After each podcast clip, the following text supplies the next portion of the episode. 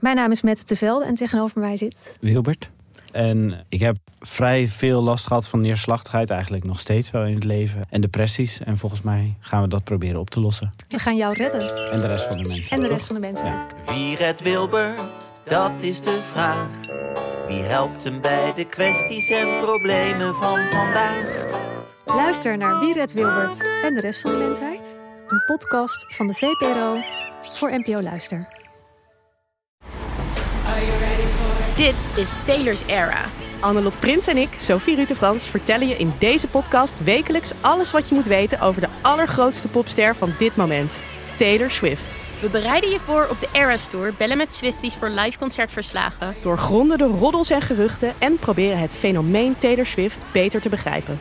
Maar we brengen natuurlijk vooral een ode aan onze favoriete popster. Are you ready for it? Luister nu naar Taylor's Era op Spotify en Podimo. See you there. Je weet dat je ons geld kunt geven via Patreon. Maar daar heb je wel een creditcard voor nodig of PayPal. En dat vind ik zelf altijd maar gedoe. En toen kregen we ook nog dit bericht van Jenna.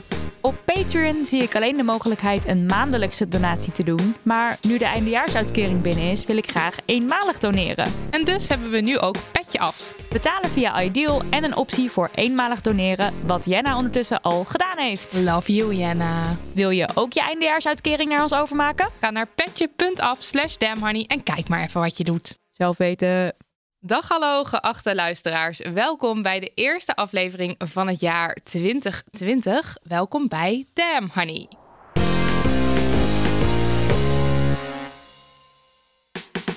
De over shit waar je als vrouw van deze tijd mee moet dealen. Mijn naam is Marilotte. En ik ben Idia. Welkom bij aflevering 33. Een aflevering waarin we terugblikken op het afgelopen jaar. Welke damn honey yessen of no's zijn aan ons voorbij getrokken? Wat hebben we geleerd? Wie inspireerde ons? En daarvoor hebben we twee gasten hier aan de tafel die je niet hebt kunnen missen in 2019. Namelijk de vriend van Lise Korpershoek en de vriendin van Tim Hofman. Hij is programmamaker, presentator en schrijver. Hij zette het kinderpardon op de kaart, doorbrak normatieve genderrollen met zijn look op de rode loper van het televisiergala, uh, haalde programma's met seksueel grensoverschrijdend gedrag van de buis en hij voerde een strijd tegen Wiebren van Haga, wat niet per se met feminisme te maken heeft, maar uh, wij vinden hem toevalligerwijs ook een enorme lul. Ja. dus daar waren we heel blij mee. Hij is namelijk lang uh, mijn huisbaas geweest en nog steeds Marilotte's huisbaas. Halleluja. En in 2017 heeft hij ons bijna op straat gezet. Erg. Motherfucker. Uh, wacht, afgelopen sorry, jaar ja. was hij, en dan bedoel ik Tim en niet Wieberen, een van de betere bondgenoten in de feministische strijd. Welkom, Tim Hofman. Hallo. Hallo. Een, een, een bondgenoot, dat vind ik een fijne, fijn sticker wat je me daar geeft. Bedankt. Wel verdiend. Uh, zij werd door velen van jullie genoemd als een van de meest inspirerende vrouwen van afgelopen jaar. En ze staat ook hoog op ons eigen lijstje. Met haar docu Seks is Stuk trok ze haar bek open over vrouwelijke seksualiteit. Wat voor veel mensen een aanleiding was om er ook over te durven praten. Ze was al eens bij ons te gast om te praten over kak. En hopelijk hebben we daar deze aflevering ook weer over. We all remember het geweldige poep- en kotsverhaal van vorige keer. Dus we sluiten niets uit. Welkom Lise Korpershoek. Was, was dat het Ja. verhaal? Het verhaal. Ja, ja, was Je bij. had daar ook een rol in. Ja, We zijn echt over de moon dat jullie bij ons wilden aanschuiven. En we gaan beginnen met onze minst feministische rubriek. En eh, ik ga er even eentje voorlezen van een luisteraar. En ik herken me daar echt ontzettend in. Dus ik laat een dubbele. Ik laat die luisteraar ook namens mij spreken. Komt-ie. Hoef ik zelf niks meer te bedenken deze aflevering. Dat is een kleine loophole. Eh, Komt-ie. Laat ik eens even mijn Damn Honey No van de dag... ook wel mijn minst feministische moment met jullie delen. Ik luisterde net aflevering 29 van de podcast... over seksueel plezier, klitkunde en de vulva-lippen. Wat een topaflevering. Na het luisteren was ik geïnspireerd. Volgens mij spande ik bij een naderend orgasme voorheen altijd mijn bekkenbodemspieren aan en ik wilde wel eens even proberen hoe ontspanning nou voelde. Bovendien sprak het idee dat een orgasme intenser kan zijn als het langer wordt eh, uitgesteld mij aan. Kortom, er was werk aan de winkel. Ik ging aan de slag en had wel geteld drie fenomenale orgasmes. en nu denk je misschien, supermeid, dat doe je goed. Maar kort hierna kreeg ik van een van mijn beste vrienden een appje met de vraag wat ik vandaag had gedaan. Mijn antwoord? Ja, niks, de hond uitgelaten. Dat terwijl ik vandaag leuk werk heb verricht om nieuwe ontdekkingen te doen over mijn seksuele ik. Zo jammer en absurd dat ik iets dat belangrijk en empowering is geweest voor mij vandaag te gênant vind om met een ander te bespreken. What's the big deal, girl? Seks en zo, heel normaal. Ik zou graag zo'n coole feminist zijn die nu naar iemand een bericht stuurt met... Zo, ik heb vandaag drie fenomenale orgasmes gehad en voel me nu lekker voldaan. Hoe is jouw dag? Misschien kom ik er ooit nog wel. In ieder geval een overwinning dat ik jullie een berichtje stuur hierover. Dat vind ik ook onnodig, ha- eh, haakjes, eng. Lieve groeten. Nou, Nou. ja. is, ja, is herkenbaar. Dus, Ja, dubbele. Ja, Marilot. En de fenomenale orgasmes ook? Ja, ook. Ook. Ja. En Laan, dankjewel. Eh, oh ja, mijn minst feministische is... eh, ik vierde kerst met de fam. Dat is niet per se minst feministisch, maar het was nogal heftig. Want het waren iets van vier eh, kerstdiners. Het was aan de intense kant.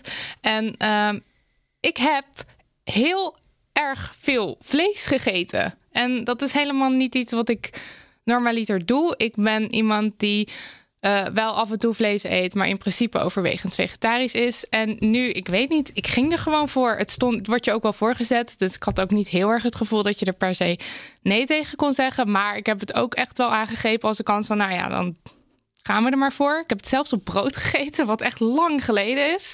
Dus ik weet niet, was we echt wel. Ik ging met, ja, ik weet, niet, ik zit nu met, met zo'n gevoel van, waarom? Ik snap wat je zegt. Ja, Ja, het is net jammer. het was, het ging allemaal zo goed. gaat mij ook niet zo goed af, vegetarisch. Nee. Tim zegt, ik ga ook geen vlees meer eten. Maar Eh, ik doe er echt minder. Al ja. de helft. Ja, Misschien- ja, totaal. Alleen het is wel grappig dat je dan eh, pak je een pizza salami en dan kijk je mij schuldbewust aan.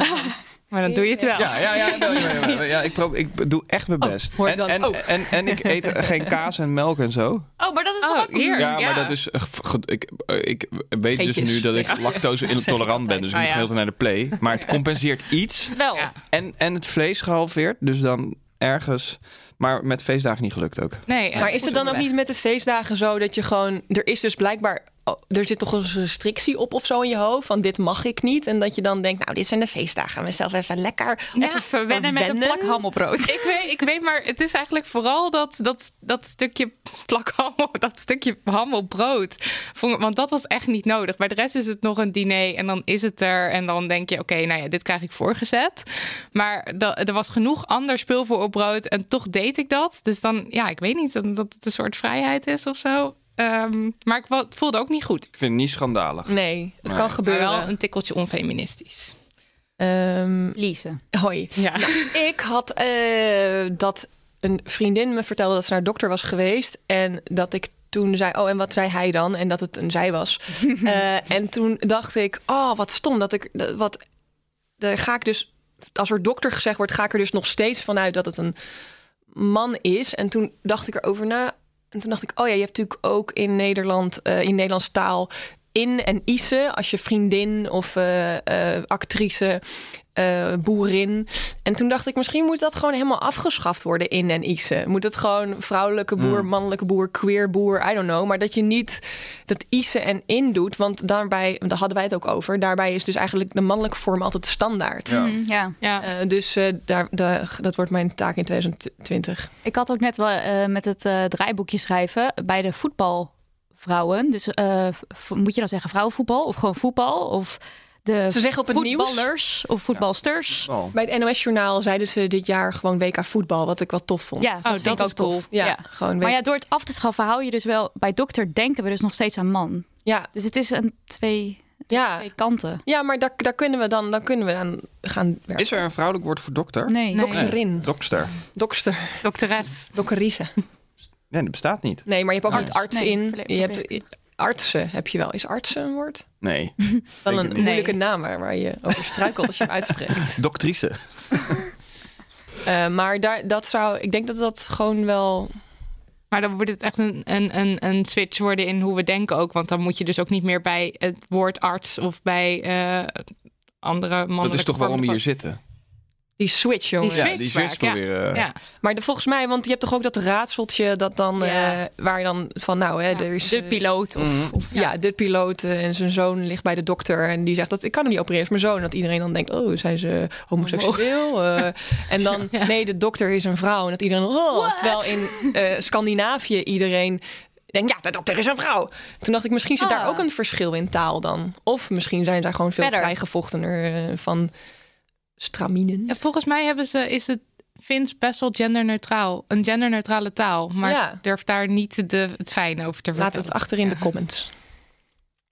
Eh, Tim. Ja. Tim. Ja. Nou, eh, wat ik eh, afgelopen jaar eigenlijk veel mee bezig ben geweest, is als het gaat om. ehm, dat gaat niet zozeer over. Nou ja, wel, ook feminisme, maar.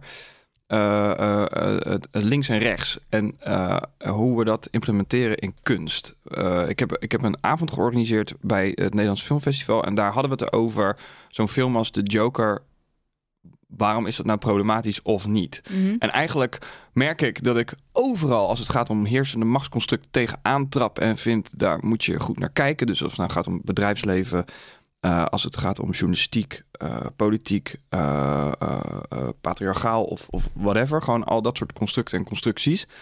Behalve bij kunst. Bij kunst ben ik gewoon een oude boerenliberaal die denkt: alles kan, alles mag. Geen regels, geen restricties. Ga ervoor, maak iets. Maakt me niet uit wat je doet.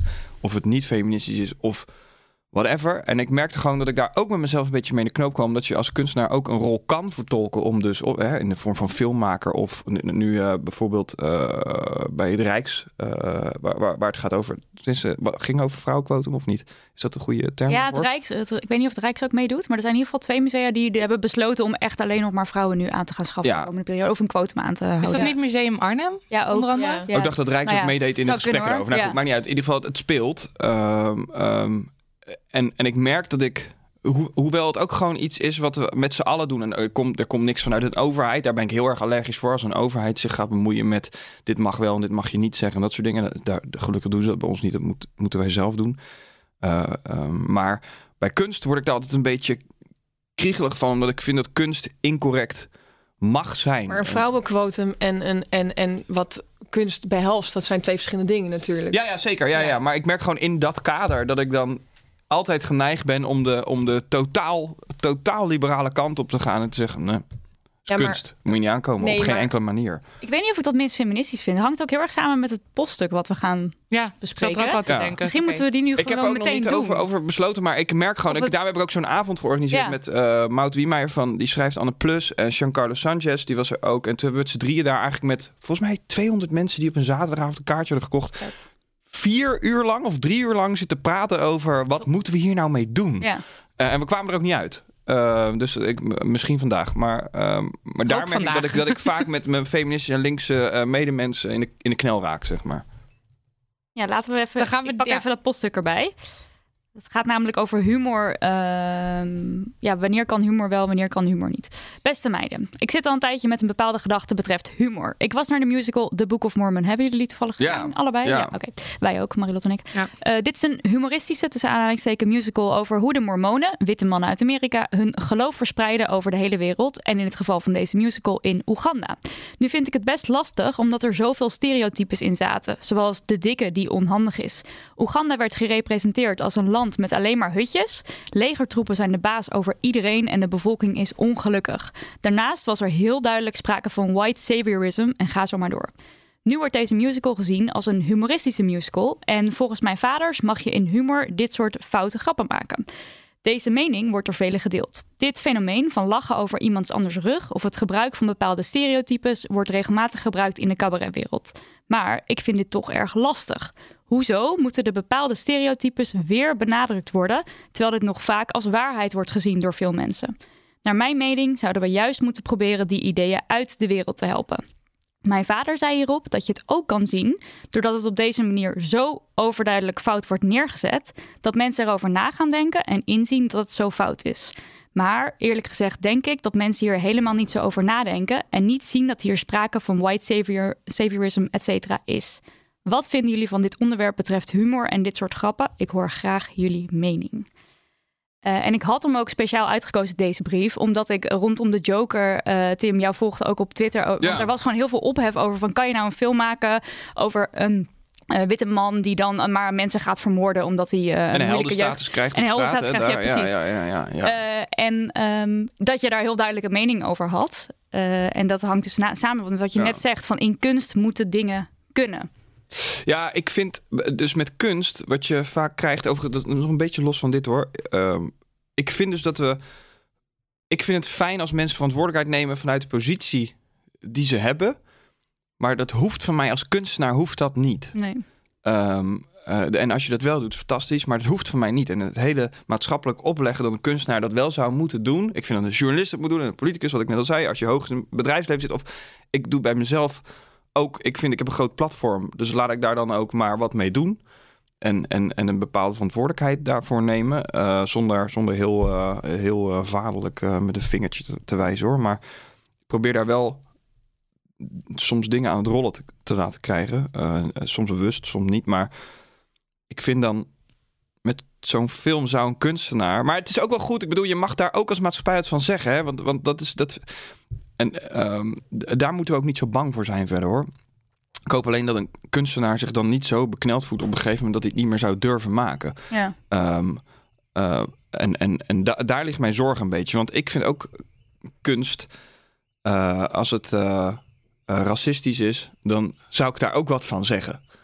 Maar ik wil wel de vrijheid om dat dan te kunnen zeggen. En, en, en, en een kunstenaar moet de vrijheid voelen om dat te kunnen maken. En dan Ja. vechten we zelf wel uit Ja. op een gegeven moment of, of, dat, of dat is. Maar goed, dat is, dat is een beetje waar ik sta. Met humor ehm, eh, heb ik een beetje hetzelfde. Maar dat vind ik wat gecompliceerder.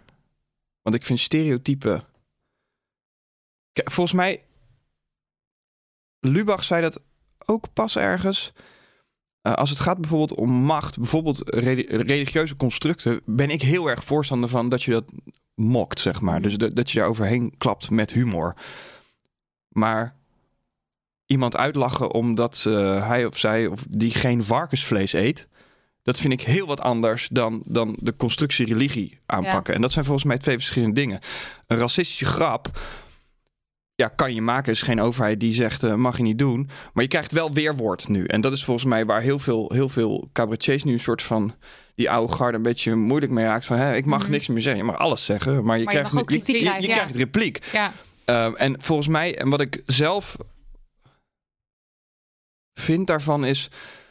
als een grap bijdraagt aan een onderdrukkend construct... hoeft het voor mij niet zo. Dus Ja, dat Ja. is dat punching up, punching Ja. down. Ja. Dus je kan Maar- omhoog eh, naar Ja. iemand die aan de macht staat, Ja. die kan je voor lul zetten. Ja. En dat is dan Ja. best wel grappig, vind, Ja. vind ik. Maar iemand beneden je een trap geven, waarom zou... Ja, ja. ja, mag je doen. mag ik je bedoel, doen. voor- de- nogmaals, eh, daar ben ik heel liberaal en ook eh, doe het, maar, maar voor mij niet. En verwacht dan ook niet ga dat, niet dat, zitten dat klagen als de zaal niet nee, lacht. nee, of nee, nee, Ja, of ja. de zaal niet lacht of dat mensen boos worden of whatever. Dat Ja. hoort daar gewoon bij. Prima Ja. ook, Ja. weet je wel. Dat, dat, eh, eh, maar, en, maar dat vind ik weer wat anders dan een grap niet maken omdat die kwetst. Omdat ik vind dat kwetsen weer wat anders is dan bijdragen aan een onderdrukkend construct. Eh, en volgens mij kan je daar best veel nuance in kwijt. Eh, maar ik geloof niet in, eh, in mogen niks meer zeggen in dit land. Dat vind ik gejank. Ja, dat is zeker Hm, geen maar ik, ik, ik eh, keek en kijk altijd veel Family Guy bijvoorbeeld. Vind jij dat kunst, Tim? Ehm, Want het ja, valt... het, ik, is, het is eigenlijk satire meer, hè? Ja, maar ik moet dus Is dat zeggen dat het me heel erg opvalt dat vooral eh, eh, er heel veel grappen worden gemaakt over donkere mensen daar. Wat ik Mhm. echt eh, kan er nu bijna niet meer naar kijken. Dat ik denk, jezus, dat is zo heftig daar. En dat is wel een soort mainstream ding wat mensen Ja. constant Dat is meekrijgen. ook Fox, toch? Ja, Ja. maar het, ik- wel, ik denk, vroeger viel me dat dus niet op. En nu eh, zie ik dat wel. En denk ik, de tering. Wat Ja. wordt hier constant de hele tijd voor als een soort grapje neergezet. En dat, Ja. en dat nemen mensen wel mee. Ja. En ik, Ja, dat is wel een verschil met South Park bijvoorbeeld.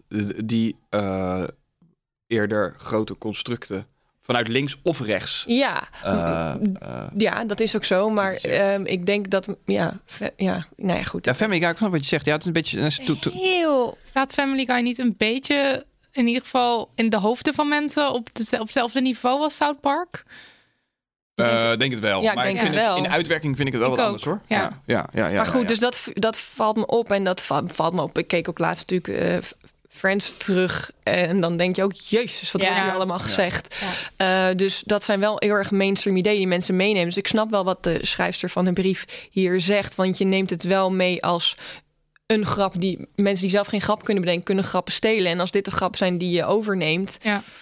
Ja, niet zo prettig. Maar ik had, want ik zat bij. Ik zat Maar ik vond bij- Book of Mormon vond ik juist heel erg. eh, het ridiculiseren van Ja, het dat idee voelde van ik. zielig Ja, Afrika. maar goed, dat, dat had ik er heel erg dat ze het expres die hutjes neerzetten. En ex- het was toch, hadden jullie ook niet dat idee dat het expres het ja, en idee. tegelijkertijd zat ik er wel half met een, ehm, een beetje wel naar te kijken van... oh ja, dat is dus nu wel... Je hoort nu vuurwerk, dat is leuk voor de eh oudejaars-experience. Eh, het is, ja, dan sta je daar wel als acteur van kleur... wel weer die rol van die man met dat hutje. En het is wa- wat ook die, eh, die brievenschrijver zegt van...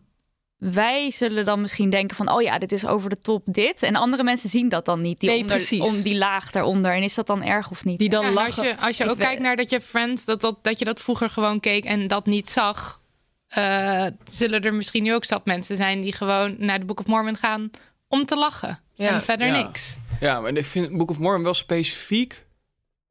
Omdat ik ook weet dat die makers heel slim zijn. Die twee, die, die hoe heet zij, die jongens Dat van zijn South Park. Dat zijn die South Park ja, zijn altijd heel kritisch Zij op alles. trappen Ja. eigenlijk Dus omhoog volgens- en naar Volgens beneden. mij ja. is, is dat hele ding met Oeganda en het beeld van Oeganda allemaal in dienst van de idioterie van, van, van, die, van die Mormons. Dus, dus hun visie en hun, hun kijk daarop, volgens mij. En dat, dat, het zal niet helemaal correct zijn hoor. Dat, eh, maar ik heb daar, en ik heb daar denk ik wel een goede sensor voor een radar. En jij ook wel. Ik zat daar niet heel ongemakkelijk heel de Nee, tijd. ja, ik had dus heel erg in mijn hoofd het idee waar we het net over hadden. Dat het Ja. juist Ja. het ridiculiseren van, eh, van het, de, de ideeën daarover. Ja, dat, dat, van- dat, dat gevoel kreeg ik erbij. Maar ja, ik snap en de het- vraag is, als Nee, mensen ik- daarheen gaan en de helft van de zaal snapt het, wie- wiens verantwoordelijkheid is dat dan? Ja. Ja. Is dat die van, van, van de kijker of is dat die van de maker? En met kunst, dat is dus mijn, denk ik, ja, Ja, maar wat is de, de reden dat je het gemaakt hebt? Wat wil je ermee bereiken? Is dat iets in stand houden of iets afbreken? nou, dat,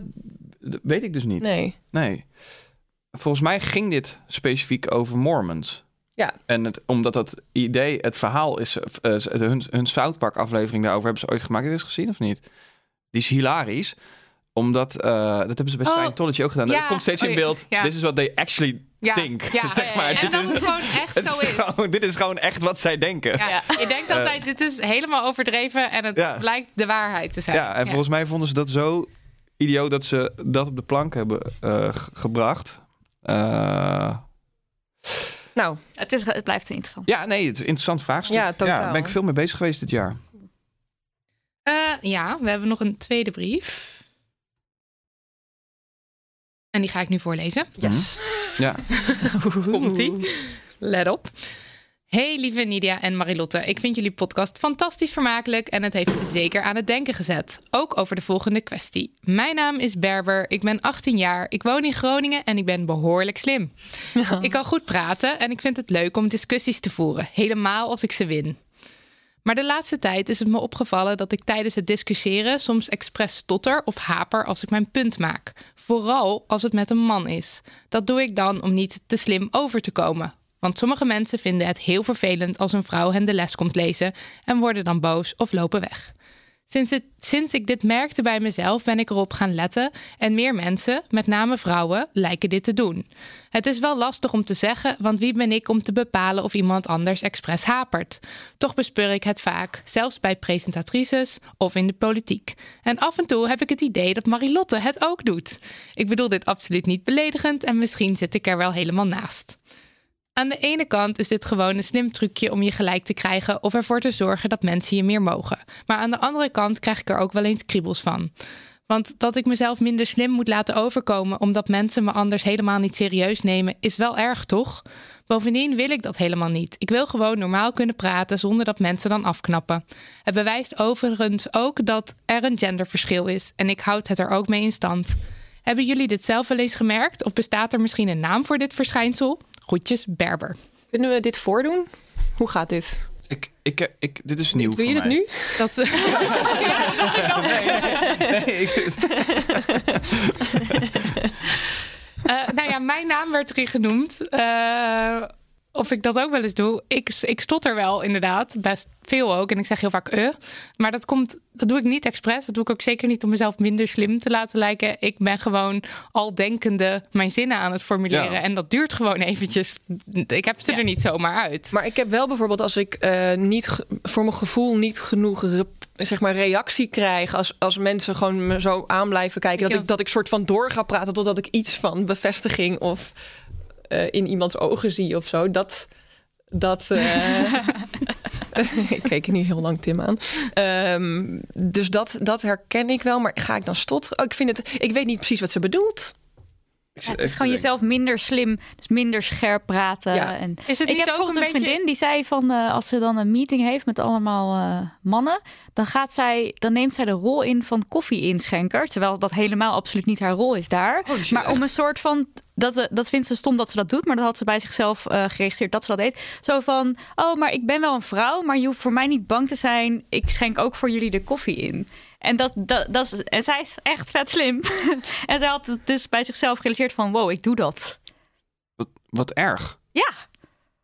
Dus dat vind ik een goed. Dat is een Dat is beetje denk wat ik ook een deze beetje luister, dit. eh, luister- Maar is het niet Ja, ook een beetje het klein maken. Voor, eh, ja. Gewoon jezelf klein. Daar, daar gaat het om. Maar ja. is het niet ook dat, je, dat, dat we soms woorden eh, zoals misschien en vind ik en toch en zo in de hele tijd in onze zinnen, of tenminste, ik, die neiging heb ik soms wel, dat ik dat een beetje in mijn zinnen bouw om alles een beetje niet te stellig te Minder maken. hard Is dat, te komen. en is dat een, een, een, een gendergerelateerd ding voor, je, voor, voor, voor jou in ieder geval? Of, of Nou ja, voor mij niet. Voor dat is iets wat ik doe. Maar Ja, ik herken ja. wel dat mens, dat veel vrouwen dat doen. Ja. Die hebben wel de neiging om dat.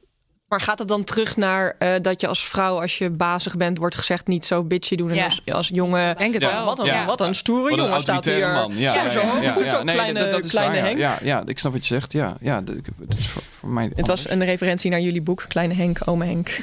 Oh mijn Poor thing. Ja, Ja. nee, ik eh, zelf. eh, Maar zelf het- klein maken is ook zo Hollands, hè?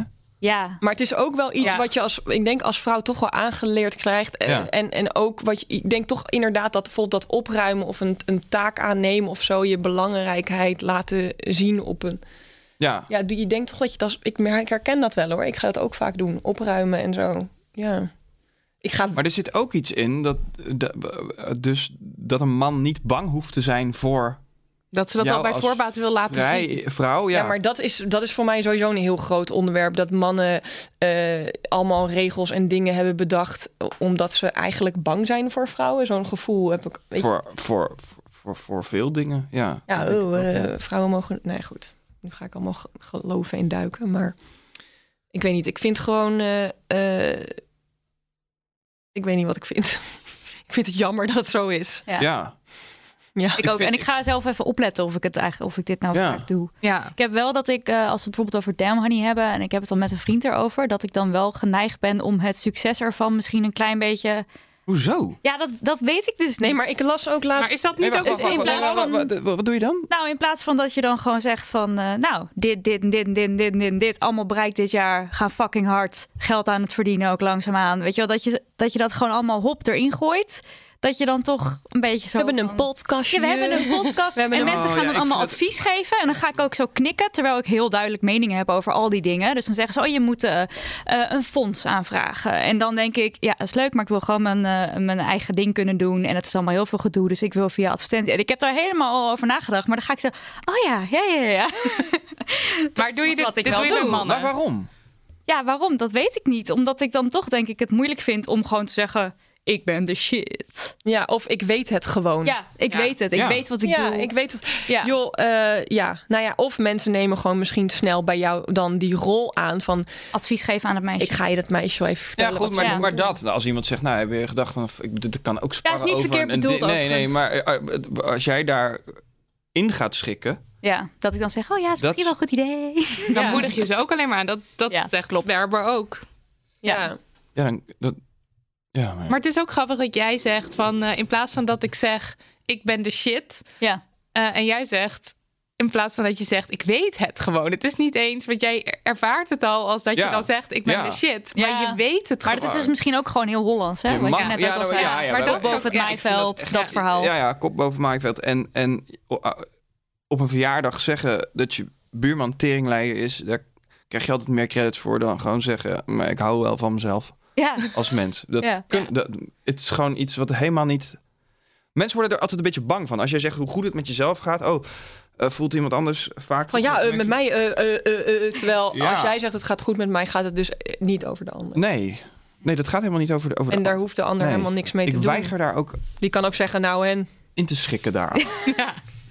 ja. nou en? Of fijn voor jou, Ja. weet je wel? Eh, de, de plus van de ene is niet de min van de ander, toch? Dat, ehm, Weigeren in te schikken, dat vind ik een goede, Ja, nou Maar- en. goede 2020. ja, wat is ook het ergste wat kan gebeuren? Dat iemand je vervelend vindt of Nou ja, iemand bijvoorbeeld jaloers bij- wordt. Ja, en dan? Bij salarisonderhandelingen, als vrouwen daar redelijk hard ingaan, dan krijgen ze minder vaak salarisverhoging. Oké, dat, dat- blijkt uit dat- onderzoeken. dat- dus dit zijn dus wel een Ja. soort gedachtepatronen over vrouwen die heel duidelijk zijn in wat ze willen. ja, of die- maar, Maar in, sociaal, in sociale aangelegenheden. ja, maar vrou- vrouwen worden echt vanaf jongs af aan aangemoedigd Ja, ja, door, om lief te zijn. dat weet ik, Dus ja, dit ja, zit er ja, heel ja. erg en feminist zijn is al niet lief zijn, want dat is al ontzettend je ook houden ook met... gelul. Ja, maar Nee, vinden ja, sommige dat- mensen dat natuurlijk. Ik bedoel, als je, mensen durven zichzelf geen feministen noemen, terwijl Ja. feminisme gewoon betekent mannen en vrouwen zijn gelijk. Dat, dat weet je wel, daarin Gelijkwaardig, toch? gelijkwaardig, ja. Nou, maar ehm, ik las dus ook, ik weet niet of ik dit vorige keer heb gezegd, maar dat vind ik altijd zo'n interessant gegeven. Dat, ehm, want het even over de werkvloer. Dat als een man een vacature ziet, dan denkt hij bij Oh ja. 40 procent. Ja, Oh, Kan ik wel. dit kan ik doen. En gaat zich Ja. dan aanmelden. En Oh ja. een vrouw denkt Ja. bij 90% pas, Ja. oh, misschien moet ik reageren. En Ja. dat zegt ook al heel veel over gewoon wanneer vrouwen pas denken dat ze goed zijn. En hoe snel, hoeveel sneller mannen dat doen. Ja, vanaf je zevende eh, als kind ga je merken van ik ben een meisje, dus kan ik minder. Dat is, blijkt uit onderzoeken van Harvard. ja. Ja, dat is natuurlijk helemaal... Nou ja. ja, maar echt, echt goed. Zou mannen laten- ook voelen, ik ben een man, dus ik moet meer? Vast wel, ja. Jawel, dat denk ik. Vast wel. Ja. moet meer op heel veel vlakken zijn er wel heel veel dingen die Ja. mannen moeten, ja. Ja, Ja, vrouwen moeten ook, ook weer van alles, maar, Ja, maar mannen, mannen moeten stoer en sterk en Ja. Ja. Ja. Ja. Ik heb, ik, zolang ik me kan heugen, vanaf ik 12, 13 ben, probeer ik me daar al van los te vechten en los te breken. En, Mhm. en, en eh, En dan krijg je altijd, eh, altijd commentaar op. altijd, ja. Ja. Ja, ja, ja. Eh, Mensen worden daar boos van. ja, woedend. Woedend. Volkskrant interview, mannen daarover. Echt? Ja, wel. wel Wat had je toen gezegd dat, eh, wat er woede opriep? Nou, ik was gewoon open over dat, dat, dat het verschil tussen man en vrouw gewoon niet zo groot is als dat we altijd dachten. En Oh, dat ik dat als een man ook ruimte de andere kant op mag nemen over dingen voelen en huilen en weet ik veel. eh, Hakken dragen. Ja, ja, ja, dat soort, dat soort eigenlijk hele nou ja, kleine dingen, gewoon basiszaken. Maar dingen Na- die we- namen Ja. bijvoorbeeld. Eh, al kreeg ik ook wel vanuit, want ik, ik ken ook wel wat jongens in, in een wat rechtsere hoek die het ook een heel fijn interview vonden, omdat het, Hmm. omdat het ook voor een bepaalde liberale manier van denken stond, waarin, en dat zei ik ook vrij duidelijk, jij mag van mij vinden wat je wil, maar ja, super voor jou. Dat is voor, voor mij verder geen, geen, geen leidmotief in wat ik doe of zo. Dat is, dat, Nee, want dat mag er natuurlijk ook zijn. ja, toch? Dat, dat, eh, Maar je moet bedenken waarom denk ik zo. ja. Dat moet je eigenlijk niet. Je moet niks. Nee. Nou ja, niet, niet, niet om een ander, denk ik. Nee. Per se. Maar goed, dus, dus eh, maar het maakt altijd veel los, dit, dit soort zaken hoor. Ook, ook bij, bij mannen onderling. Maar ik, ik heb me daar altijd wel van vrij proberen te vechten, ja. Heel vroeg ook al, ja. Echt belangrijk. Dat hele masculine. Ja. Weg. Ja. Weg. Nou ja, tenzij je comfortabel bij bent en niemand anders tot last mee bent. Maar het hoeft niet, zeg Nee. maar.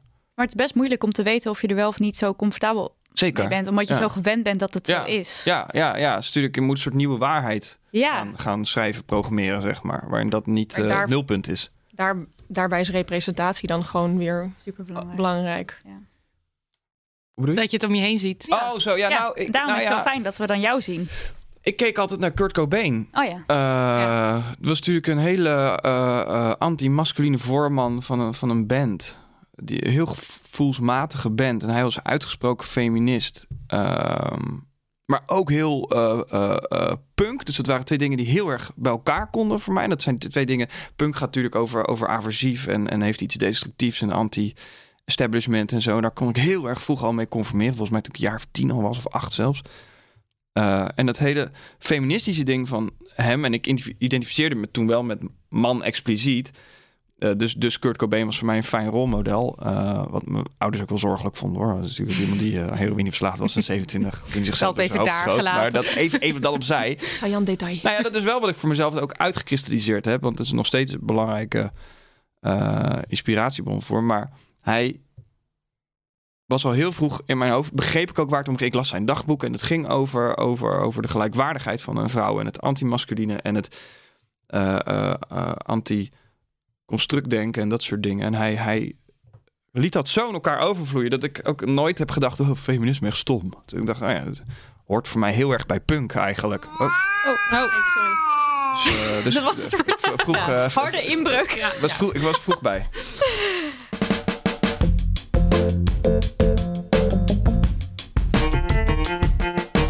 2019, het jaar van de hysterische Emma Wortelboer. Het boerkaverbod. Famke Louise met okselhaar op de cover van de Linda Meiden. Gadverdamme. Caroline Tense en Oltje Gulsen die hun ongenoegen uiten bij RTL Boulevard over de plus-size collectie van Nike. Nee, hey, dikke vrouwen hoeven niet te sporten in een donkere kamer of op zolder, maar ze moeten wel gewoon iets wijds aan. Seksueel grensoverschrijdend gedrag bij reality show De Villa. Het vrouwenquotum voor beursgenoteerde bedrijven. Heel veel enge types met macht. Denk aan Bolsonaro, Trump, Johnson, Cherry. Klimaatprotesten Klimaatgekkies. en boerenprotesten. Ik snap die boeren wel. Greta Thunberg die werd verkozen tot persoon van het jaar. Vrouwenvoetbal dat nu toch echt op de kaart staat. Een steeds meer aanwezig anti-abortusgeluid. De aanval op kick-out Zwarte Piet. Maar ook van alleen maar roetveegpieten bij de landelijke intocht van Sinterklaas. Wederom veel geweld tegen LHBTIQ plus mensen. Een lesbisch stel werd in elkaar geslagen tijdens de Pride in Amsterdam en een homostel werd bespuugd door een Uberchauffeur. De loonkloof die weer een tikkeltje groter werd. En Nederland dat weer een tikkeltje achteruit ging op de Gender Equality Index. De festival line-ups en de top 2000 die wederom werden gedomineerd door mannen. De eerste reclame voor scheerproducten voor vrouwen ooit waarin lichaamshaar te zien was. Waarin de TU Eindhoven alleen nog maar vacatures heeft voor vrouwen. De nieuwe Finse regering vol vrouwen met de 34-jarige Sanne Marin aan het hoofd als premier. Minister Bruins van de VVD die geen vruchtbaarheidsbehandelingen meer wilde vergoeden voor vrouwen die geen zaad tot hun beschikking hebben. Maar pech voor hem, hij kreeg het er niet door. De bovengrondse die menstruatiearmoede op de kaart zetten. De vers aangenomen wet die discriminatie op grond van genderidentiteit, genderexpressie en geslachtskenmerken expliciet verbiedt. Het jaar waarin de helft van de verkozen Nederlandse Europarlementariërs vrouw was. Maar bovenal 2019, het jaar van het doorgeslagen feminisme.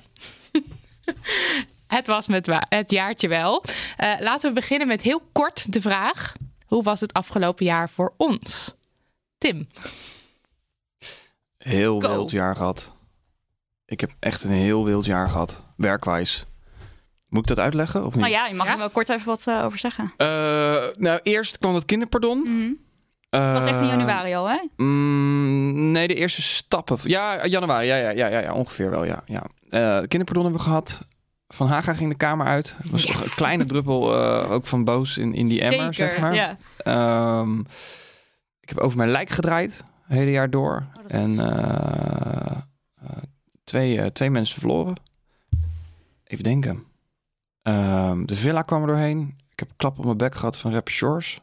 Boek uitgebracht. Ja, Grappig, jammer.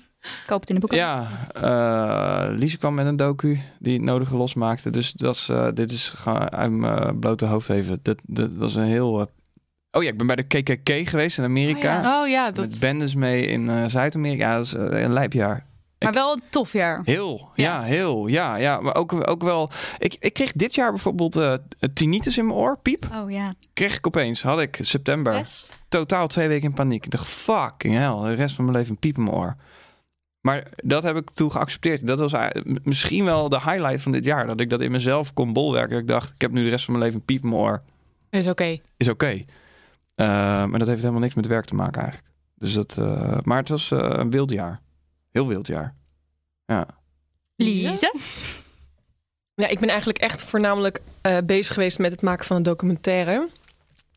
En dat was mijn allereerste documentaire. Dat was ook een soort van de eerste keer dat ik samenwerkte met, eh, met heel veel mensen. Vaak maak ik dingen alleen of met Marten, met een cameraman.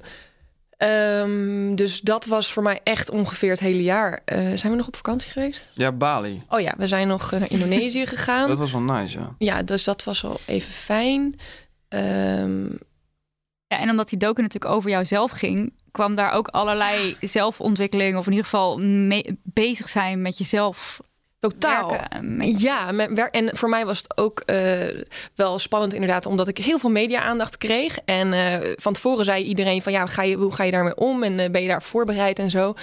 En toen merkte ik al eigenlijk bij toen het persbericht uitkwam dat eh, mensen die heel negatief reageerden, dat ik dacht van oh ja, maar dit gaat niet over wat ik aan het maken ben. Het gaat over deze mensen zelf. Die proberen gewoon eh, een leuk grapje ervan te maken. Of die hebben zelf heel erg een idee wat ze willen uiten. Nou, toppie. Dus dat merkte ik al dat het best wel makkelijk van me afgeleed. En dat is eigenlijk ook gewoon gebeurd. Dus eigenlijk was dit jaar heel hard werken. En toen daarna echt hele sappige vruchten mogen plukken. Want ik heb echt zoveel mooie reacties en mails en brieven zelfs van de oudere vrouwen gehad. En het was echt. Ik heb echt zitten gloeien van, van trots dat ik iets gemaakt heb waar blijkbaar mensen wat aan hebben. Dus voor mij was dat eigenlijk het belangrijkste. Ja, waar, ja, waar dit jaar voor mij heel erg over ging. Verder heb ik gewoon echt ook heel weinig andere dingen gedaan. Ja, weet het eigenlijk niet meer. Het is allemaal in het, in het niet gevallen. Daar. Maar goed jaar of Ja, ik vond het wel een eh, mooi jaar. Zin om de mic te droppen en eh, volgend jaar in een stabiele zijligging te gaan. maar eh, dat ga ik niet doen. Eh, Er worden, er worden dingetjes gemaakt ook weer volgend jaar. leuk. Zin in. Marilotte. ja, Mariotte. Ehm, ja, ehm, ik zat een beetje. Wij, wij zaten het jaar een beetje door te spreken. En ik dacht de hele tijd dat we het over dingen hadden die dan alweer drie jaar geleden gebeurd zijn. Omdat het gewoon zo'n vol jaar was met een hoop nieuwe dingen. Want in dit jaar heeft Damn Honey wel echt een soort van ja, soort vlucht genomen. Wat ik heel leuk vond. Ik vond vorig jaar al, dat waren dan in 2018 hebben we vier maanden de opstartmaanden gehad. En die vond ik al intens. Maar dit was echt, we hebben eh, een boek geschreven met z'n tweeën. Eh, we hebben een kledingruil georganiseerd die vet succesvol was, waar echt 2000, 200, 2000, 200 mensen op afkwamen. Eh, we hebben in de Melkweg gestaan voor live opnames van de podcast, wat heel cool was. Eh, we kregen Smit. de Joke Smit, ja, we werden genomineerd voor de Joke Smit aanmoedigingsprijs. We kregen een rubriek in de Glamour, een vaste. En oh, we waren een paar keer live op de radio, wat ik heel spannend vond en wat je dan op na een paar keer dan toch denkt, nou, dit kan ik, dat is ook leuk. Eh, en we hebben sinds een paar dagen ehm 10.000 volgers op Instagram. What up? Dat is cool. En ik denk, ja, ruim een jaar geleden zat ik regelmatig te miepen dat ik en niet zo goed wist wie ik was en niet zo goed wist wat ik wilde en dat ik geen passie had en zo. En dat is helemaal weg. Eh, ik heb mijn passie, het is dit. Ik vind het helemaal leuk. Dus dit jaar heeft heel veel duidelijk gemaakt voor mij en ik heb zoveel geleerd. Dat is zo cool. Ah ja, dat is fijn als dingen duidelijk worden. Ja. Dat vind ik ook fijn. Maar ook heel veel onduidelijk en ook Ja, anders wordt het saai. Kom op. nog steeds Anders onduidelijk. wordt het saai. op je Is alles al klaar? 32e figured out. Hoe oud ben je ook weer? 32. 32. Nog niet op je 32 al helemaal figured out hebben. Dat wordt ook saai. Nee, ja, nee, ik zou ik ook niet willen. Nidia. Ja, het was denk ik wel het meest impactvolle jaar ooit uit mijn leven. Want dus Damn Honey, wat echt keihard ging. En toen heb ik ook mijn baan opgezegd waar ik al elf jaar zat. Dus dat was best wel onderdeel van mijn zijn. Aangezien ik 31 ben. Dus dat is gewoon Zo ja. mijn complete volwassen leven zat ik daar eigenlijk al. Eh, samen gaan wonen met Daniel. Hallo. Een, eh, een change. Ik ben tante geworden en ik mocht bij de bevalling aanwezig zijn. Dat was ook echt wel een heel groot hoogtepunt. En ook met Damn Honey zoveel geleerd. Gewoon echt, mijn, mijn denken is ook echt veranderd. Dat je op een andere manier naar de wereld kijkt, naar dingen kijkt. Echt heel, gewoon echt heel weird jaar, maar wel echt fantastisch. Ja, heel cool. En, Wat? hm? Ja, nee. Nou, ik ben heel. ehm, want ik heb op een gegeven moment ook zo'n project gedaan. En toen ben ik het gewoon gaan doen. En toen ging er, gebeurden er dingen. Eh, hebben jullie daar. Jij mag nooit meer een glas oppakken. Ehm, wij horen steeds een kat die sterft als Nidia de glas oppakt. Ehm, maar. heeft, heeft, want dat vind ik altijd zo mooi van dat soort momenten. Dat die kracht die je ervaart, dat iets gewoon begint met een. Met waarschijnlijk bij jullie begon het dan inderdaad een reactie op een boek. En dat, het dan, en dat je dan nu hier zit en dat het, zeg maar, het gevoel daarvan, die uitwerking, dat voelt dan heel ver weg. En, maar nu is het allemaal heel logisch, denk ik. Ja. Of zo. Ja. Heeft dat jullie ja, een soort van gevoel van kracht of zo gegeven? Mega. Ja, ik ben wel ook heel erg met jij met je baan opzeggen en ik laat nu al mijn freelance klussen los. Het, je weet dat het loopt. Het is zo lekker om te weten dat als je ergens aandacht aan besteedt, dat het wel goed komt. Want dat is het ook. Luisteren jullie mee? Aandacht besteden. Het komt goed. Aandacht besteden. Het helpt. ja. ja. Wat, wat je aandacht geeft, groeit. En wij hebben dus zelf Ja. echt een enorme feministische reis gemaakt, om het maar even in deze term uit te drukken. Eh, is dat iets waar jullie je ook in herkennen? Omdat ik jullie allebei wel zie Zeker. als feministische voorvechters die zich ook wel flink laten horen. Ja, Was dat altijd gelezen. al of is dat ook dit jaar eh, nee, dit, gekomen? ook dit jaar wel veel, ja. Ja, heel veel gelezen ook. Ook veel nagedacht over wat ik vond van dingen. Ook kritisch gekeken naar, naar, naar wat ik vind van feminisme of huidig staatsfeminisme of wie wat zegt, omdat het natuurlijk ook niet één stroming Nee, is. dat- ja. Dus ehm, en ehm, het is wel interessant, ook om, door je eigen social media merk je ook als je als je een spannen van 10, 2 of 1 jaar neemt, ik weet niet hoe jullie dat zien, eh, welke slagen je nou eigenlijk maakt waarin welke kant op. En ik vind dat wel leuk en ik vind ook dat we elkaar dat ook moeten gunnen. Dus dat je ook recht hebt op voortschrijdend inzicht. Dus dat je nu niet bent wie je vor- vorig jaar was, zeg maar. Ehm, Totaal, ja. Want ja. ik dacht absoluut niet heel erg feministisch vijf jaar geleden. Ehm, voor mij is er veel veranderd. En In 2018 ben ik antidepressiva gaan slikken... omdat ik me eh, gewoon heel erg veel in mijn hoofd zat... en me heel laag en eh, kon voelen. En dat is, heeft bij mij zoveel opengegooid... waardoor ik in één keer ruimte had voor interesses. En toen is eigenlijk eh, feminisme onder andere iets... waar ik me heel erg voor ben, in ben gaan interesseren... En ja, ja, ik weet niet. Dus wat ik vijf jaar geleden in een Vice-interview zei, dat voel ik nu niet meer. Maar dat betekent niet dat ik toen een slecht mens was. Ik was er gewoon toen nog niet. Of Ja. dat ik nu een fantastisch mens ben. Eh, weet ik veel. Ik heb ook als eh, Zwarte Piet verkleed gestaan toen ik twaalf was. Ja. Maar ja, Ik weet nog, in 2017 kreeg ik gewoon af en toe zo mijn flikker op Twitter. En minstens de helft van die dingen dacht ik, oh ja, dat was heel pijnlijk. Omdat het mijn hele wereldbeeld veranderde over wat racisme is of, of, of wat seksisme is. En, en dat soort. Ik was er wel aardig in, maar ik had gewoon nog veel te leren daarin. En eh, wel de hard way, zeg maar. En zeker als publiek figuur krijg je er dan echt Dingen van terug, ja. hé. Maar eh, ik dacht, ja, kan er heel aversief van worden. Of, of maar eens gewoon kijken, even met mezelf op de zolderkamer.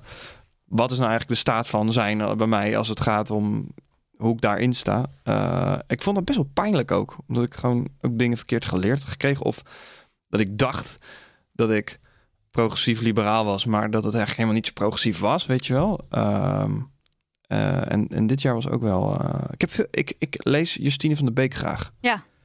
Ehm, ik heb dat pas... Ik had een interview schrijft met, zij? op zijn. Nou ja, zij eh, schrijft voor One World. Zij is ambassadeur voor. eh, dan moet ik het even goed zeggen. Ehm, dat gaat over. Jongere ambassadeur. Ja, jonge ambassadeur voor se- seksuele vrijheid. En ik zeg het waarschijnlijk niet goed. Zoek het. Het staat in de, in de, in de Twitter of Insta bio. Het is namelijk, het zijn vier woorden en die heb ik niet alle vier onthouden. Ehm, en zij deed stellingdames vroeger en zij is gewoon heel uitgesproken over eh, gender vooral. Eh, en, en zij liet mij daar heel erg over nadenken, ook over mezelf. Omdat ik al heel veel dingen wel voelde en vond en zag, maar dat kan je dan, ik kan dat niet altijd labelen. Dus het wel fijn als sommige mensen daar dan iets over schrijven. En zij kan dat gewoon heel goed. Eh, dus ik, le- ik lees haar, ik lees haar graag. Gewoon ook tweetjes of dingen, of Hmm. dingen die ze, die ze doorpost of whatever. Ik heb wel eens bier mee gedronken. Zo gezellig. Ze is eh, jongere ambassadeur Sexual and Reproductive Health and Rights. Zeker. Ja, Sorry dat ik het verkeerd had, Justine. het is hersteld. Maar ik vind het wel eh, echt vet. eh, over ja, gewoon wat ik allemaal dit jaar geleerd heb en de voorgaande jaren. Ja, klinkt echt heel erg leeg dit, maar dat voel ik echt he- heel erg in me. En ook door jullie boek weer te lezen. Eh, ik weet niet, vind echt eh, hele fijne tijden voor mijn hersenen. Ja, en je voelt ook wel, tenminste voor mij voelt het zo van, we zijn wel echt met z'n allen ergens mee bezig. We hadden wel veel mensen die zeiden, we hadden wat vragen op Instagram gezet en dan over 2019 algemeen. Een paar mensen die zeiden, het mag meer buiten online, dus ook offline. Daar ben ik het wel heel erg mee eens. Dat Ja. is ook heel erg een bubbel eh, Ja, nog. totaal. Het mag nog wel veel meer naar buiten. Maar ik heb wel het gevoel van oké, er, er, er leeft wat. Dus ook die protesten in Chili bijvoorbeeld, die hebben heel veel indruk op mij gemaakt. ehm, eh, dat die vrouwen daar allemaal stonden te zingen. En daar, dan voel ik echt van oké, let's go. En bijvoorbeeld ook qua abortus, er is heel veel eh, anti-geluid. Maar dat zorgt ook weer voor een hele shitload aan mensen die zich weer uitspreken eh, voor. Ja, Mhm. en ik ben ook best wel soms blij, of nou ja, niet blij, want als er zulke dingen zoals dat anti-abortusgeluid, als dat komt, daar word ik heel verdrietig van. Maar ik ben ook blij dat het soms zo expliciet is, omdat je dan echt kan aanwijzen: kijk, dit gaat er fout en mensen vinden dit. Ehm, en dit is ook waar we voor vechten. In plaats van dan- dan krijg je de mensen mee die denken dat het allemaal wel, wel goed zit. En we leven toch in een, in een vrij land. En dan kan je zeggen: kijk, dat is dus niet zo. Want het wordt Ja, als het Nog uitgesproken steeds- wordt, kan ja. je er in ieder geval wel wat mee doen. In plaats Ja. van als het blijft sudderen. Als het zo Hebben jullie die folder eigenlijk gekregen? Die anti-abortus folder? Nee. Nee, wij dus ook We niet. denken nu dat die misschien niet is, een verspreid.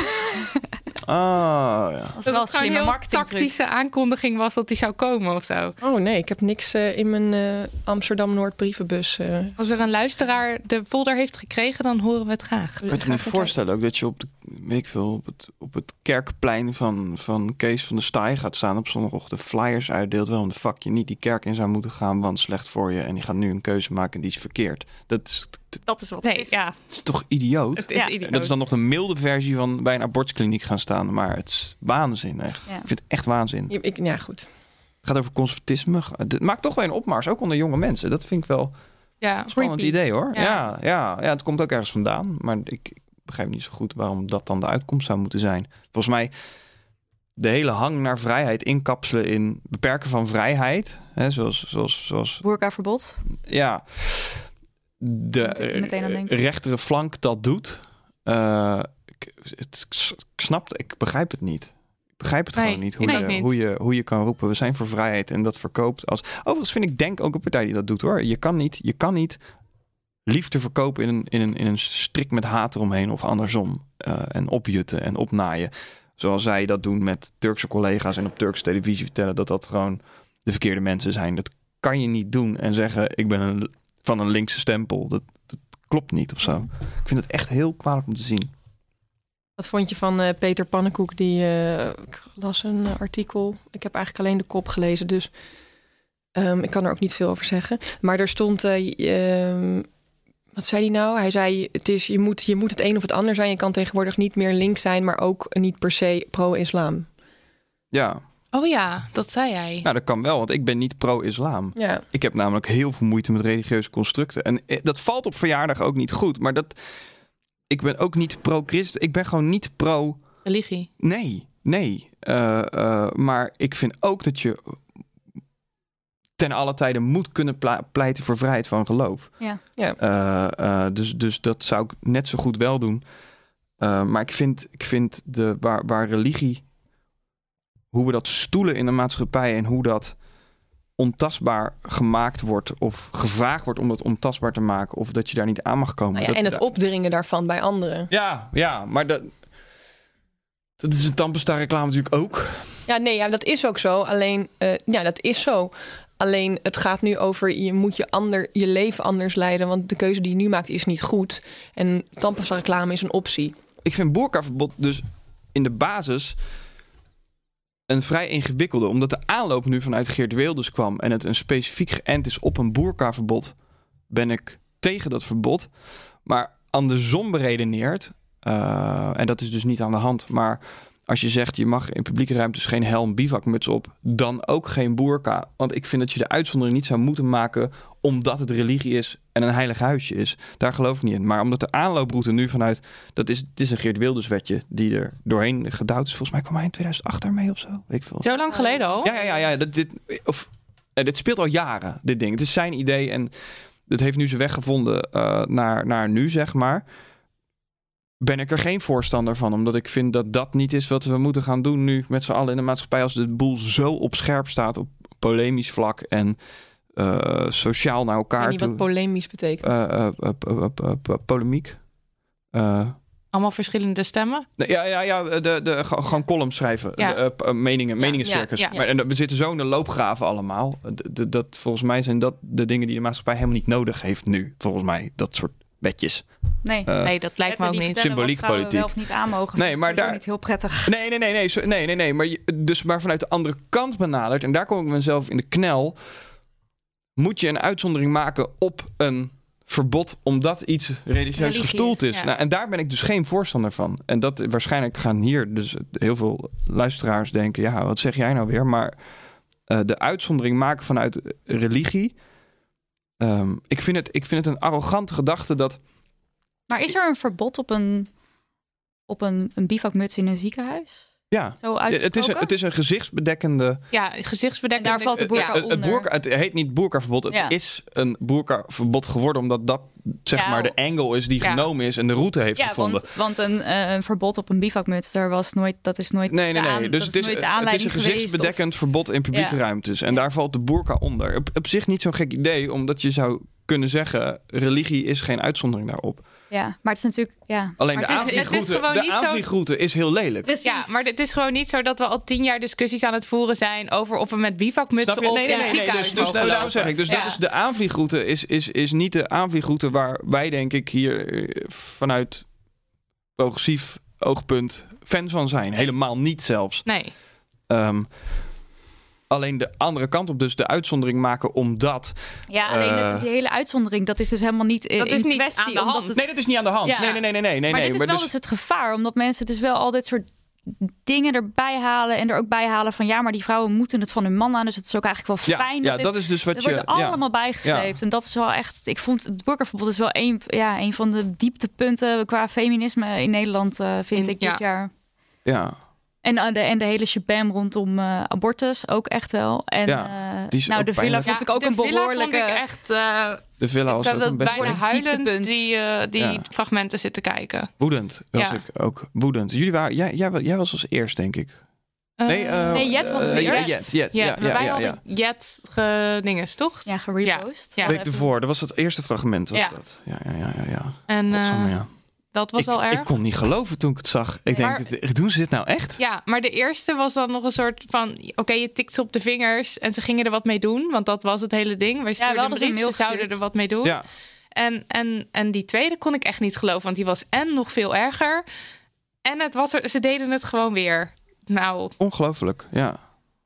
Omdat ze het gewoon echt niet zo zien, denk ik. Nee, dat is het probleem. Nee, daar, dit gaat over... Ze zien gewoon echt het probleem niet. Nee, Nee. dat is toch idioot dat je het over tien schijven laat gaan. Want dat gaat vanuit de eerste voorproductie tot aan de laatste las leggen en het uitzenden en accorderen. Daar zitten gewoon tien schijven Zoveel mensen. tien mensen, man of vrouw, want, want dat, dat zat er allebei tussen volgens mij. Ja. Die niet denken, nou, dit, dit, dit is volgens mij niet wat we moeten doen. Uitzenden, maar ook de manier van produceren en Alles. het toekijken. Voice-over, Hoe de fuck muziekje, ga je toekijken? anything. Ja. Ja. Het, het- waanzinnig idee, toch? ja. Ja, ik vind het bizar. Ik kan Maar- me niet voorstellen dat ik in die schakel zou zitten. Het En hele ding, als je op iets op, want er zitten gewoon spotters, op een scherm ziet. Dus wordt gezegd, nou, waarschijnlijk spotter, stagiair, hè, wat weet die nou? Het is gewoon iemand die meedraait in de maatschappij, ja? Ja. Of die gebriefd moet worden door zijn meerdere. Die ziet zoiets gebeuren en er is niemand die dan denkt... Ja. Nou, dit is, wat hier gebeurt is niet goed. Nee, andersom juist. Wat hier gebeurt, dat, dat is goede tv. Dat is goede tv, ja. Ja, Ja. daar kunnen we een het leuk muziekje onder ik zetten. juridisch uit laten zoeken. Wij wilden een iets andere route nog op, maar ehm, met, met de boosaflevering. Er is geen wet in Nederland. Als, als, als jij eh, eh, mishandeld wordt Mhm. eh, en, en, en er vindt doodslag plaats, geloof ik, en ik kijk toe, dan ben ik later geweest. Want Oh, er is iets- geen... Oh, Er is geen wet. interesting. Hè? Toch? Er is geen. Als, als, als, als jij nu. Rondom seksueel grensoverschrijdend gedrag. Ja, nee. Dus Of ook rondom nee, maar- nee, dus als, nee, nee, als, als jij nu aangerand wordt Ja, en ik kijk toe, ja. Niks. kan je, niks, kan je mij niks maken, juridisch gezien. Wauw. Dat, daar is geen, geen, geen, geen jurisprudentie voor. In ieder geval, ik, is niet kunnen vinden. Maar als je, als je zit te luisteren en denkt, nou, dan weet ik beter. Mail het eventjes naar, Ja. naar jullie of naar mij. Want ik wil het heel graag wel weten. Omdat ik dat zo interessant vond. Dat ik dacht van, Maar is, blijkelijk mag dit juridisch dus ook nog, hè? Ja, dat is, Maar is dat idioot? zo pijnlijk. Ja, maar omdat dus mensen blijkbaar niet, de, niet weten waar de grenzen liggen van seksueel grensoverschrijdend gedrag. dat Ze is het hele ding. Wettelijk dus blijkbaar niet duiden. We spraken die hoge lui ook van die... eh, ik, ik zag je namen noemen, maar wat hogerop in, in, in die bedrijven. En die zeiden van, ja, maar ze waren nog wel met elkaar naar bed geweest... een paar dagen ervoor. Dit is Of, of gezoend, zoiets. Zo een van het, en ik zei, hè, maar luister, als ik met jou vandaag seks heb en morgen heb jij geen drie dagen zin, niet ja, meer. dan, weet je wel, dan moet ik gewoon optieven, punt. Toch? Dan, zijn we er toch? Ja. Maar nou, het ging allemaal niet in.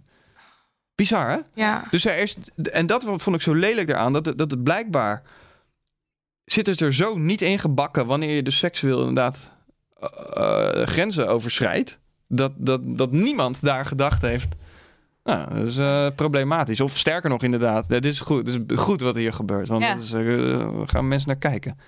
Echt idioot. Maar het is, ja, het is vooral zo idioot om te, omdat het voor ons zo duidelijk is als we die beelden Ja. zien dat er iets misgaat. En eh, blijkbaar vinden we dat dus met z'n allen niet.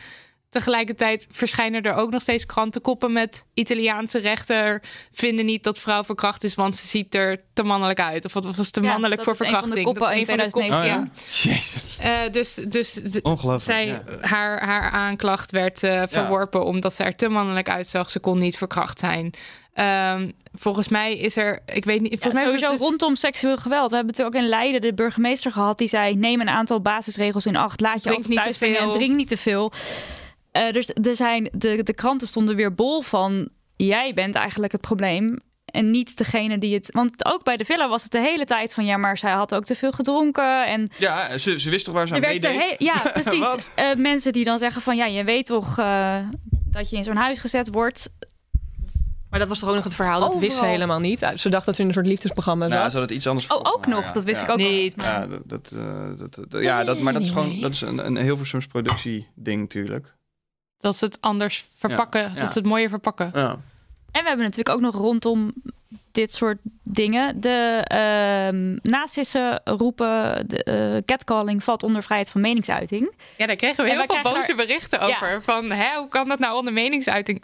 Iedereen Vrijheid- boos. Ja, maar Ja, ik vond Ja. dat dus, ja, voor mij, eh, ik snap het wel. ja, ik snap dat ook. En ik vond het dus ook moeilijk om, we hebben daar dus ook geen boze story over gemaakt, omdat, ja, dat is vervelend dat dat onder, maar het is wel, het is dus wel zo. En de gemeente Rotterdam en Amsterdam, die zijn eigenlijk gewoon voorbij gegaan aan die hele vrijheid van meningsuiting, hebben gewoon die wet Ja, zelf, of het is dan misschien geen wet als je, als je het zelf bedenkt als stad. Het gaat, net, en het gaat natuurlijk ook om eh, als iemand eh, tien jaar geleden tegen mij riep: hey, lekker ding. En ik niet reageer. Eh, en dat zou nu vandaag ook nog kunnen. Zeker. Hallo.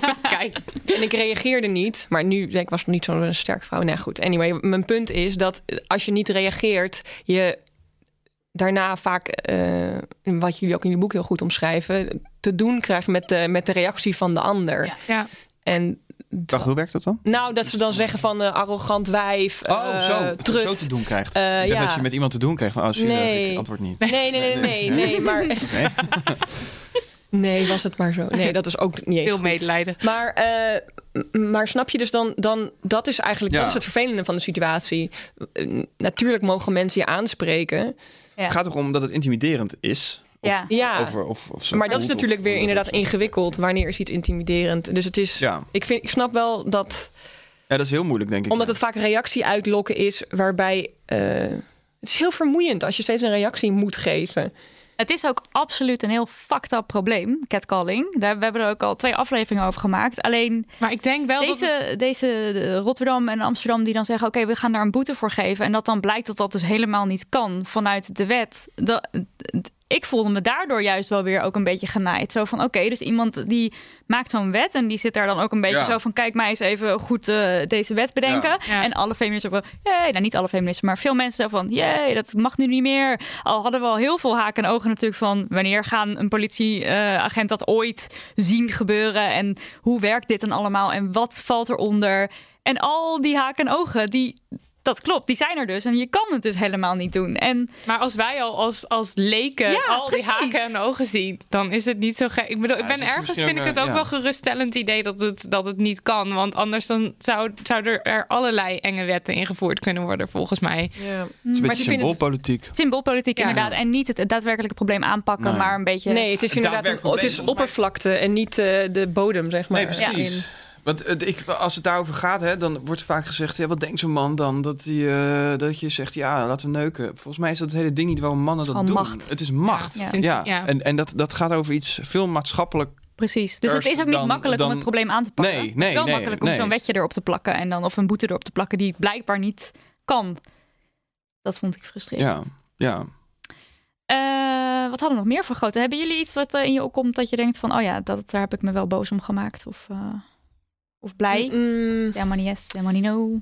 nou, ik ehm, wil best wel nog even wat zeggen over de wereld draait door. misschien. Yes! Dat hoopten we al.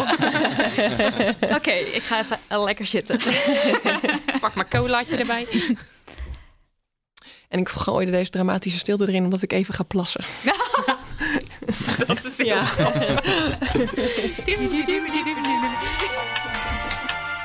Ja, ja. Bolletje. Jij wil geen bolletje ja? zeker, hè? Ja, ik wil wel. Ik ben een eh, misselijk mens. Oh, ja. Deze kant op dan. nee, um, nou, mijn uh, agent eh, die had al gezegd van... het is niet Halina Rijn tegenover je, maar Adriaan van Dis. Um, toen zei ik, oh joh, dat is helemaal prima. Want als hij het echt niet snapt, dan, eh, dan, dan legt dat een probleem misschien juist meer open. Dus ik vond dat ik was er al best wel, ging er best wel rustig in. Los daarvan vond ik het wel heel spannend om bij de Wereldrijd door te zijn... ehm, omdat ik eh, al een keertje eerder daar gezeten heb. En dat mag niemand googlen, eh, want dat was verschrikkelijk. Ging toen niet zo goed met mij. Nee, maar toen pra- sprak ik over iets waar ik eigenlijk heel weinig van wist. En ik had nog heel veel. Ik weet niet, het ging niet zo goed me. Dus ik dacht, ik ga mezelf, eh, ik ga mezelf revanche. Ik ga daar zitten en dat komt, wordt helemaal fantastisch. En in de eh, kleedkamer zei Matthijs al tegen me van... eh, zo, je bent wel overal, hè? En hij had het Volkskrant-artikel blijkbaar gelezen. Nou, hartstikke leuk. Toen ik daar ging zitten in de intro, toen zei Matthijs van Nieuwkerk... en vandaag in de studio Linda Korpelhoek. Nee. Ja, of Lisa Korpelhoek. Wat ik...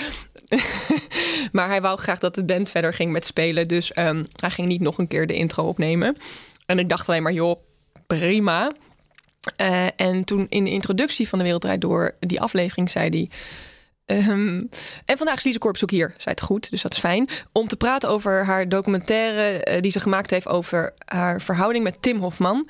En toen, eh, zo begon hij Toen daar. begonnen wij met tellen. Ja. en toen begon hij, eh, en toen zei Adriaan van Dis, eh, nee, niet haar verhouding met haar seksualiteit. En toen, eh, nou prima. Eh, dus dat was, vond ik heel fijn dat hij dat deed, want ik dacht dan, nou, nou, daar gaan wow, wow, wow, kort door de bocht. Maar toen dacht ik wel, nou, dan heeft hij de documentaire niet gezien. Anders dan weet je dat wel. Of heb je, heeft hij misschien alleen de beginscène gezien of zo. Ehm, toen ik daar gaan zitten, ja, je weet je, als je daar zit, gebeurt alles gewoon. Dus ja, wat mij betreft, Adriaan zat daar gewoon als de stem van zijn generatie. Dus ik neem hem niks kwalijk. Ik vond het wel heel irritant dat ik daar tien minuten lang heb moeten verantwoorden waarom ik dit gemaakt heb. Ja. In plaats van het te hebben over het onderwerp. En ik vond Matthijs gewoon bloedirritant. Want hij zei dingen zoals: Ik heb de documentaire gezien, dus ik mag dit zeggen. En dat geloofde ik niet. Anders dan. En dat vond ik niet fijn. Dan denk ik, je, hebt je, dan, je mag best die documentaire niet gezien hebben. Dat kan toch gebeuren, maar own dat dan of zo. En daar had ik het met Tim later nog over. En Tim verwoordde dat wel mooi. Eh, Matthijs was gewoon bezig om een auto de kleur Tim te geven. En telkens als ik zei, nee, maar dat is niet de kleur die het is... eh, zei hij, dat is het, Tim, Tim, Tim. Dan zeggen nee, Ja. nee, nee, nee. En dan ging hij door met die auto de kleur Tim geven. Dus dat, Ja. D- dus volgens mij inderdaad. Maar die aanvliegroute was niet zo gek voor de wereld door, denk ik. Ook door het persbericht. Ja. Omdat daar, dat was initieel, ging dat over verhouding tussen Ja, en dat is zo kloot. Want in het persbericht stond inderdaad heel veel over re- relatie en zo. En Ja. daar heb ik nog over gezegd van ja, maar dat is niet waar het over Nee, gaat. ja, ik ook. Ik heb het volgens mij herschreven toen zelfs van, hè, wat, dit is volgens mij helemaal niet waar we, waar we toch, toch? Ja, nou ja, de- de- de- er zijn gewoon, er klopte gewoon niet helemaal. En toen zeiden ze, nou ja, dat is een persbericht, joh. Maar ja, goed, dus dan is dat misschien niet zo logisch of niet zo gek dat hij daarover begint.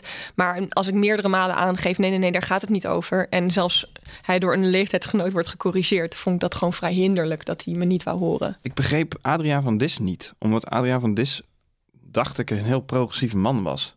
Ik hoorde eh, via via dat hij zondag eh, daarvoor een soort gesprek had gehad eh, over dit onderwerp en over dat de jeugd maar alles deelt. Dus ik denk dat hij dat gesprek heel erg heeft meegenomen Hmm. die dinsdag in. Die, Het was totaal irrelevant ook. Ja, nou ja, Als je en kinderen dit zien, Ja, boeien. dat ook vooral, die Ja, kinderen. Daar gaat het helemaal niet niet, over. Dat ten Nee, eerste. Als hoezo kinderen?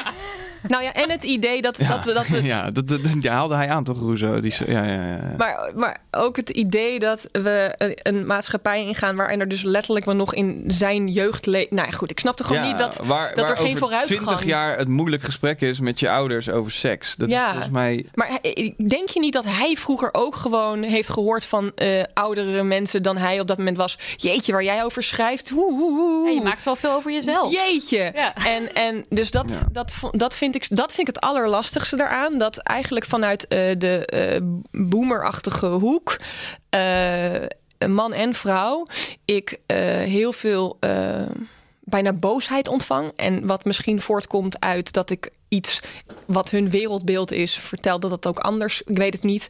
Maar in ieder geval veel boosheid. Terwijl ik heb maar een documentaire gemaakt. Ik heb echt niks. Ik heb niet, niet gemaakt om jullie boos te maken. Ik heb gewoon dit gemaakt omdat ik het had dat het relevant was. Uh, en ik er zelf wat aan heb gehad. Um, en ik denk niet negatief naar mensen die ouder zijn. En ook niet die jonger zijn. Mensen die nu aan het influencen zijn of alleen maar op TikTok zitten. Joh, dat hoort gewoon bij de jeugd nu. Ja. En net zo goed als dat, weet ik veel, zij vroeger televisie keken en hun ouders waarschijnlijk ook dachten: daar gaan jullie helemaal ziek van worden. Jullie zitten alleen maar voor dat ding. Ik snap niet dat er nooit begrip is voor generaties onder je, of niet vaak. En dat vind ik. Het is ook een soort. Het, ik denk dat zo'n film als die van jou indruist tegen de beschermde normen en waarden voor heel veel mensen, mannen, maar ook vrouwen. En ik denk oud en ook jong. Namelijk, er is een man-vrouw verhouding. Dit is wat seks is of zou moeten zijn. Dit is hoe relaties werken. Dit, weet je wel, de, gewoon de, de, conventies. En die film van jou zegt eigenlijk, ja, ik ben een, vrouw.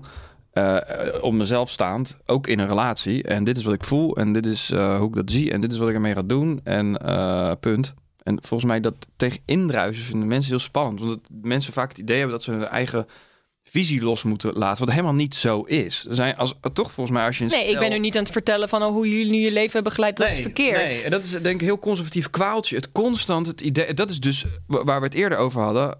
Als ik zeg, ik hou van mij, betekent dat niet, ik ben een gevaar voor jou. En volgens mij, het conservatisme stoelt zichzelf op uh, het, het behouden van normen en waarden. En alles voelt natuurlijk op een, op een, als een aanval daarop. Omdat status quo heel fragiel is in principe. Is het niet ook een beetje ik een kut leven, iedereen een kut leven? Dus een, een soort van.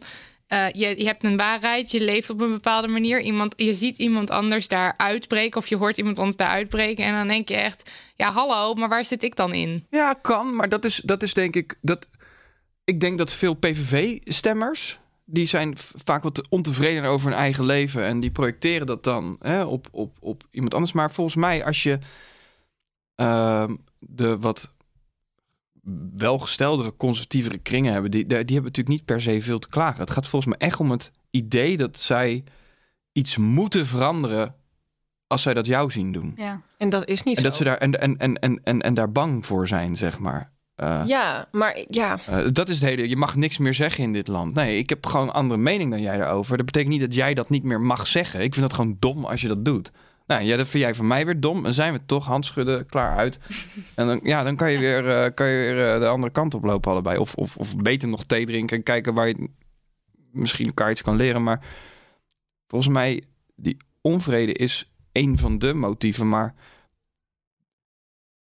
ik vind het spannender en uh, vervreemdende idee nog dat het, dat het daar niks mee te maken heeft. Dat het mensen oh, ja. zijn die het eigenlijk heel erg prima met zichzelf hebben, maar gewoon alles als aanval voelen.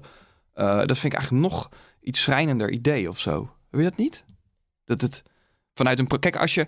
Dat het niet vanuit een heel. Een heel een, een on ontevredenheid nee, komt. Nee, nee, want dat, is, dat vind ik best wel een heel menselijke reactie nog of zo. Weet je wel, als je in een buurt woont en je kan niks doen en je verdient weinig. En er is een overheid die regeltjes voor jou maakt die gewoon echt kut zijn. Dat kan gewoon. En, ja. en als je dan, dan denkt, ja, dan kom jij weer met je Randstadbekken, met je seksdocu. Ja, ga, boeien, bla bla. Nee, ja, toch? Dus vrij, vrij simplistische, maar, maar het hele gegeven dat je een weldenkend mens bent, maar je waarde zodanig op een status quo wil houden dat je het als gevaar ziet als jij een film maakt waarin je alleen over jezelf zegt. Nou ja, het gaat ook over praten. Het gaat over uh, dingen bespreken met elkaar. Het gaat over uh, uh, dat vroeger een effect heeft op nu. Het gaat natuurlijk ik over. Ik denk dat het allemaal als kogels voelt. In ja, glazen, nou, ja, glazen totaal. stop van, van, Want dat hoor je ook vaak. Waarom moet alles nou de hele tijd besproken worden? Die millennials ja. willen de hele tijd alles uitpraten. Soms zijn dingen gewoon ja, zo. Ja. En, en dat, dat is prima als je dat zo denkt. Ik ben je niet aan het vertellen dat nee. je niet zo mag denken. Alleen nee. ik werk niet zo. Ik wil nee. graag snappen hoe iets komt en eraan werken. En, uh, en dat vind ik prettig. En wat jij prettig vindt, vind jij prettig. Nou, je merkt het met, met Zwarte Piet en, en Kick-Out Zwarte Piet. Die zijn natuurlijk wel radicaal uitgesproken. Dit is de kant waar we op moeten met z'n allen. Ja. Maar mensen raken er toch ook helemaal van in paniek. Ja, ja nou ja, goed. Er is namelijk ook geen overheid die verbiedt dat je Zwarte Piet nog steeds bij je thuis laat komen als je dat wil of zo. Toch? Vind je daar trouwens wel dan dat de overheid zou moeten ingrijpen of daar ook niet? Want ik vind het best Ja, wel heel erg heel vreemd dat onze minister-president dingen zegt als Zwarte Piet is Zwarte Piet. Daar ja, kan ik niks ja over dat, van- dat is weer wat anders natuurlijk. Maar, maar je bedoelt een wet. Ja, ja, want in Is er een wet in Amerika dat je geen zwarte eh, geen verf black- op je gezicht geen mag doen? mag doen. Nou, je zou, ik weet niet of je specifiek een wet voor, maar je, Nou ja, of een soort als je van het met z'n allen over eens bent dat het een racistische karikatuur is, dan zou je dus onder, onder discriminatie kunnen laten vallen. Maar eh, ik weet niet of je een specifieke wet daarvoor moet maken, weet ik niet. Of dat dat iets goeds doet ook. Ik weet niet of ik vind dat. Nou ja, of je moet het inderdaad weer meer bij een eh, wortel pakken en de eh, inderdaad educatie aanpassen en meer begrip voor waarom Zwarte Piet er niet Ja, mag ja, zijn. ik denk dat dat. Eh, Ik denk dat dat. Ik denk dat je daar meer aan hebt dan een, een ja, dan duurt het misschien nog wel eventjes, maar langere dan, route, dan maar wel, wel ja. wel ja. niet dat een een vruchtbare manier route. is. Ja, Maar denk het is ook wel een manier dat je als eh, minister-president in gesprek gaat, ten eerste. Ja, Dus, met je kick-out gaat ook in Zwarte gesprek Piet. met de gele hesjes. Ja. Dus, Ja. hè? Ja, dat is voor nou Mark ja. Rutte denk ik moeilijk, want ja. ik, ik, ja, dat is heel blasé klinkt dat, maar ik zat dus bij hem op het katshuis eerder dit jaar met eh coalitie I. Eh, toen waren we bezig met dat leenstelsel. jongeren, hè? Eh, ja, ja, Ja. Dus, dus in het kort, we hebben gewoon een groep mensen, organisaties. We komen samen en er zijn gewoon een aantal belangen voor onze generatie. Een werkende woningmarkt, werkende banenmarkt. Dat soort zaken waar je gewoon wat mee moet willen doen. Want anders wordt het een shitshow over 20 jaar, weet je wel. Dus wij waren op pad en ook bij Rutte op Katshuis. En, en wat mij heel erg opviel, want ik heb hem vaak geïnterviewd... en die man is niet te interviewen, hè, Mark Rutte. Die is retorisch zo sterk en hij heeft geen agenda. Dus je kan hem nergens op betrappen. Hij heeft geen pretenties, weet je. Hij heeft geen, geen premissen, niks. Het is gewoon, gewoon rechtdoor. Dus je kan bijna nooit tegen hem zeggen... ja, maar eh, je zei eerder... de- ja, de- en, hij, en dan zijn waarheid is... ja, dat heb ik vergeten. Bijvoorbeeld met die 70 mensen pas die overleden waren in Mm. eh, Afghanistan. Nou, Ehm, dus hij is vrij pittig te interviewen, die man. Maar wat me heel erg opviel in het katshuis... eh, is dat hij heel erg open stond, vond ik opvallend... eh, toen het ging over bijvoorbeeld onze generatie en, en eh, prestatiedruk. En hoe zich dat verhoudt tegenover een leenstelsel en een woningmarkt opgaan. En, en hoe wij dat met onszelf doen. En dat het anders is dan 30 jaar geleden. Hij zou heel makkelijk kunnen zeggen: ah oké, oké. Maar hij was daadwerkelijk geïnteresseerd in wat. Maar zijn dat ook niet dingen, dingen die de economie vooruit helpen en een zwarte piet verbieden niet per se? Nou, hij, nou, daar wil ik naartoe. Dus hij, hij is ergens. Want hij is niet gek, die man. En hij is ook niet gevoelloos, die man. Maar hij zit volgens mij nu zo klem met rechts. Thierry Baudet en Wilders, die nu gewoon evenveel zetels hebben in de, in de, in de, in de peilingen. Een regering die je moet leiden in een coalitie eh, met vier partijen. En dan op links een vrij hardcore. Hè, want PvdA is natuurlijk ook aan het groeien nu. En, en, en Jesse Klaver, eh, ze, ze hebben nergens meer meerderheid per se. Ze hebben 75 zetels in de Kamer. En in de Eerste Kamer, om het even politiek te maken, moeten ze gewoon deeltjes sluiten de hele tijd. Dat moeten ze gewoon doen. Eh, Welkom bij een extra aflevering Politiek. nou ja, nee, nee, nee, maar, nee, maar waar ik naartoe wil is, dus voor hem, en daarmee keur ik niet goed, maar ik denk Ja, voor hem is het tactisch om wel met de gele hesjes te gaan zitten en niet met de kick-out Zwarte Piet. expliciet. Ja. Sterker Ja, nog, snap ik het ook. zou zelfs voor ons eerder nog tactisch zijn als die het niet zou doen in een gek universum, omdat hoe meer hij inschikt, je ziet het nu met die stikstoffen, alles gaat naar beneden in de peilingen. Eh, eh, eh, en, en, en Baudet groeit, groeit, groeit, groeit. PVV staat geloof ik ook op 20 zetels of zo. Die komen vanaf 9. Dus die man moet een soort van schipperen. Dus ik kijk ook wel eens toe denk, oh, je, je zal daar gewoon nu tussen zitten. Want je, we hadden bij het kinderpardon was het de regering ging vallen. Eh, dat, dat, dat, dat, dat kon heel makkelijk, want ze kwamen er gewoon niet uit. Wij hoorden nog wel eens wel, de, tenminste, ze hebben niet gezegd de regering valt, maar we hoorden wel achter de schermen. Het is heel spannend wat hier nu gaat gebeuren, want we komen er gewoon niet uit. Aan de ene kant is dat als programmamaker, denk je natuurlijk, holy shit, de regering gaat vallen, vet. Maar wij dachten echt van, nee, als fucking blief, dit wordt één shitshow, ouwe. Baudet die heeft 30 zetels in de peiling of zo, ik veel, ergens is 20 en 30. Eh, eh, het land is totaal gepolariseerd. Als nu de regering valt, dan krijg je één rare shitshow aan verkiezingen. Dus wij zaten echt te duimen. Nooit gedacht dat ik zou duimen, laat de regering zitten van... Please, laat ze zitten en laat ze dit gewoon oplossen. Dan hebben we gewoon een uitkomst, zeg maar. Dus ik vind het best wel spannend om... eh, om dat te aanschouwen. Dus ik snap hem wel, maar het is wel heel, gewoon heel lelijk. Want die gele hesjes waren natuurlijk gewoon zes mensen. Precies. Fucking. Maar dat is allemaal symboolpolitiek die hij nodig heeft Ja. om ergens nog het midden, het polderen te kunnen behouden of zo. Ja. Wat echt heel lelijk is. Heel. Het, is, het is vreselijk. Nou, tot zover deze... Politici. De, ja, nu Die ook de hier opgenomen van wordt. politici. Ja. Nee. Ik heb nog één vraag over het hele eh mijn seksist stuk en dan de minst de niet-feministische kant eraan. Want dat is natuurlijk dat jij de hele tijd werd voorgesteld als de vriendin van. Vind jij dat net zo storend als dat wij dat vinden? Of vind je dat eigenlijk, begrijp je het wel? Nou, kijk, als ik bij. ehm, Waar, waar- waar deden ze dat nog? Nou, sowieso bij elk commercieel. eh Shownieuws. Shownieuws, inderdaad. Oh, ja. RTL Ja, Boulevard, eh, Telegraaf. Oh ja, ja, ja. Ehm, Oh, ja, ja, die doen het erom, hè? Maar het staat. Mediacourant. ja, ja, Mediacourant, inderdaad. Daar eh, wisten ze niet eens, denk ik, hoe ik heette. Maar ja, dat eh, heeft ook wel weer iets grappigs. Ja, Mediacourant doet het erom. Ja, precies. Hadden wel, eh, nou goed, een nieuwe revue geloof ik ook. Ehm, maar ja, weet je, heb je die ook wel allemaal weer afgetikt. Eh, als in van, heb je dat een keertje meegemaakt? Kun je van je lijstje afschrijven. Maar, eh, god, waar ga ik heen? Ik begrijp het in de zin van dat mensen eerder weten wie Tim is dan wie ik ben.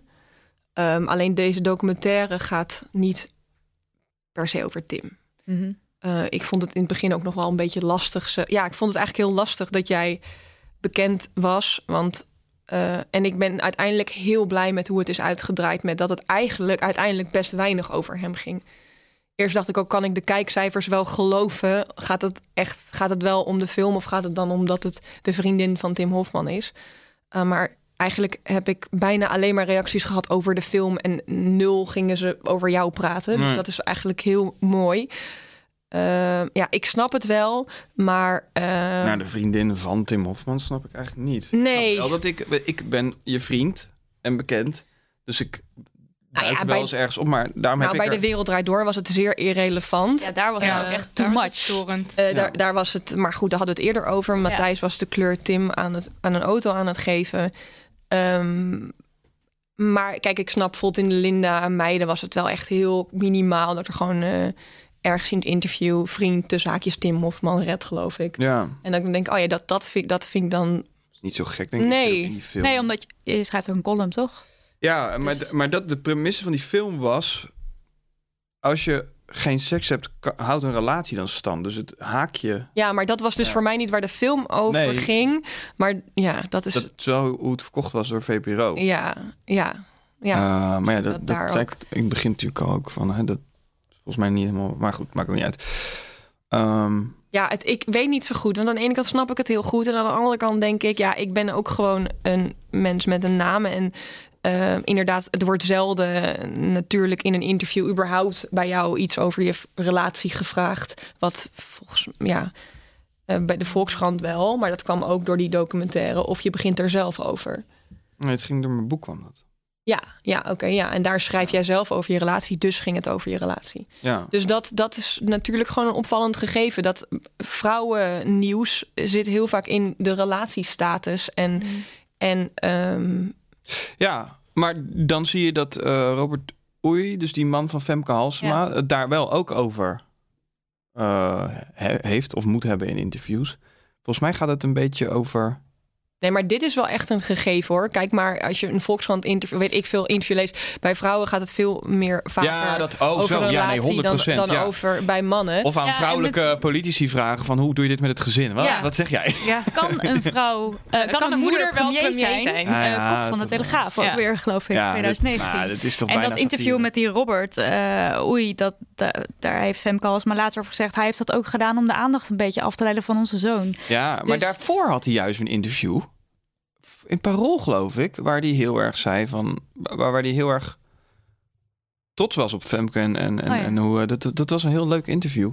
Maar daaroverheen kwam toen dat ding met die zoon. En dat laatste interview. Dat was. eh, was wel- ja, ik vond hem vooral heel eerlijk. Maar Vond ik ook. Maar Ja. wat, eh, wat dachten ik niet jullie? heel erg eigenlijk. Dat, eh, Wat zijn jullie gevoelens hierbij? bij het hele DWDD en dat jij zo ja, gewoon over de, hoe, eh, hoe ik toch voornamelijk besta in de gratie Nou, van Tim in de media. Ik was heel blij me- dat ik eerst je docu heb gezien en daarna dit allemaal. Dus ik, ik kon het gewoon niet aan elkaar. Ik snapte gewoon dat he- toen ik daarna de wereld uit doorzag, snapte ik niet hoe dat heeft kunnen gebeuren. Want die documentaire gaat zo inderdaad niet over Tim. En het is zo open en kwetsbaar en mooi en zo goed. En hoe kan je dan dit interview doen? Dat was volgens mij, dat was voor mij echt seksisme met hele grote hoofdletters, wat daar zo boven Ja. die tafel zweefde. Ik vergeet ook niet meer hoe, hoe jij in de zaal vroeg... eh, wie herkent zich erin? Of iemand vroeg dat, ik weet Ja, niet meer of jij het was. En dat al die handen omhoog Ja. gingen.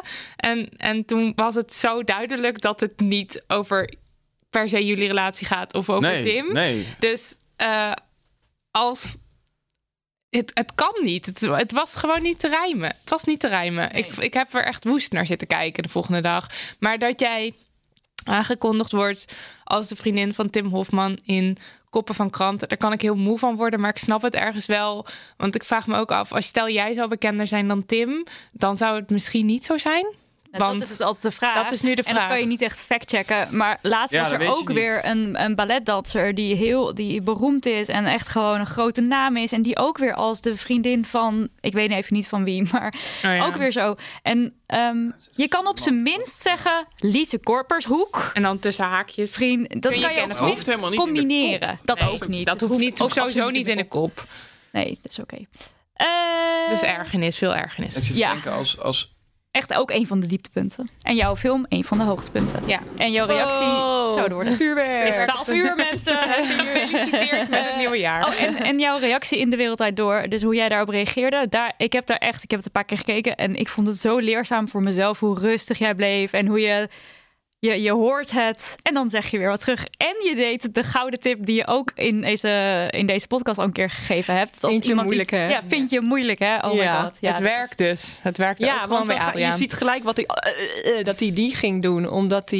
eh, ja, om, en ik heb volgens mij ook nog een keer gezegd tegen hem van... eh, ehm, ja, maar dat gaat over jou. Ja, En, eh, en ja, ik weet niet. De, maar daar, ja, ik bleef gewoon echt rustig. Omdat ik dacht, ja, zoals ik elke andere reactie op de film die negatief is, die negatief aanvallend is. Ik weet niet of Alian per se negatief aanvallend was, maar met, het kinder, met de kindervraag vond ik hem dat wel. Ja.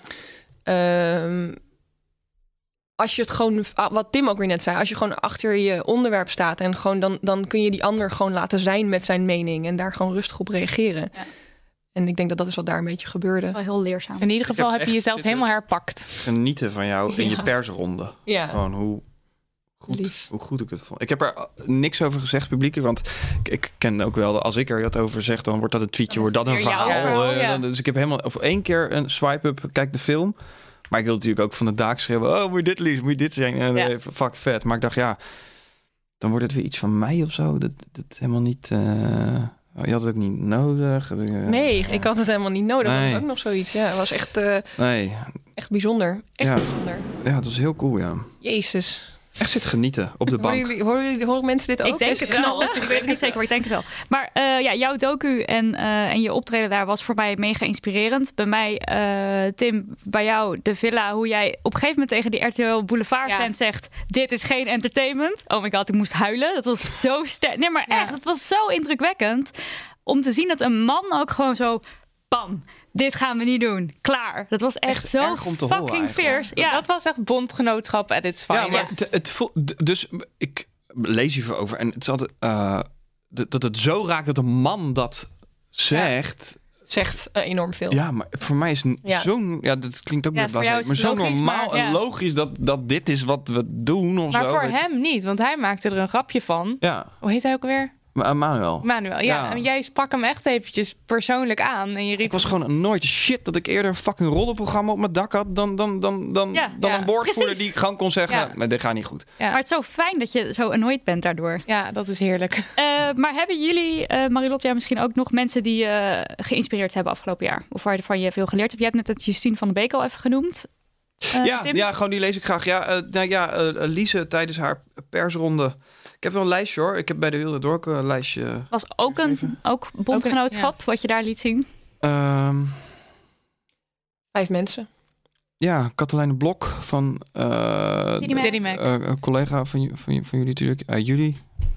Ehm, ja, god, ik heb een hele lijst. Ik lees en hoor echt heel veel aangaande dit. Dus ik vind, dit, bedankt. Heb Als je ook eh, mannen, feministen?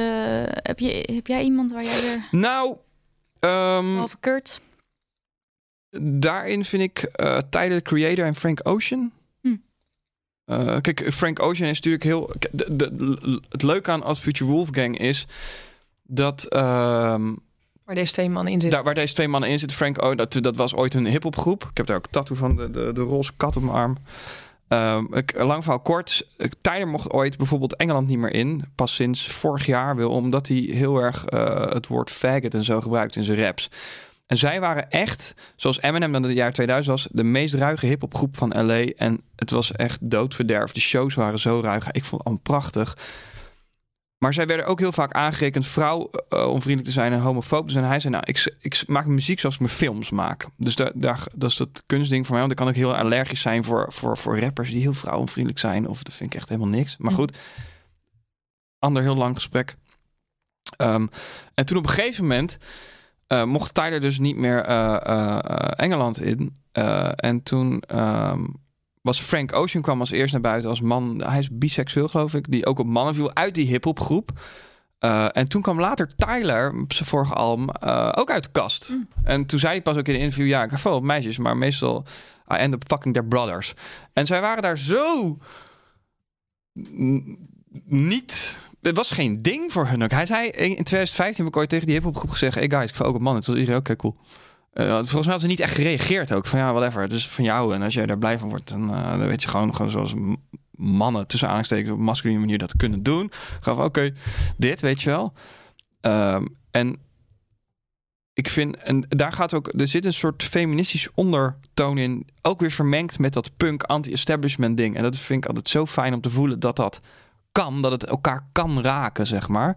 Ehm, dus ik vind dat als kunstenaars vind ik dat fijn. Eh, Kurt Cobain, Frank Ocean, Tyler Creator. Op dit vlak vind ik dat hele fijne inspiratiebronnen ook in het uiten van jezelf. Dat hoort daar ook bij. Ook als man, het uiten van Ja, jezelf. doet me ook denken aan jouw reactie toen jij je rode loperlook op de televisier eh, had. Dat iedereen allerlei dingen op jou wilde gooien van... oh, jij wil nu daar van alles mee zeggen of doen of zo. En toen heb jij volgens mij zoiets van... ik vind het gewoon mooi. Ja, ik vind. En, en, en kijk, wij, wij zijn ook niet gek, hè? Dus wij snappen ook hoe, wat, wat er gebeurt. Maar in de basis dacht ik.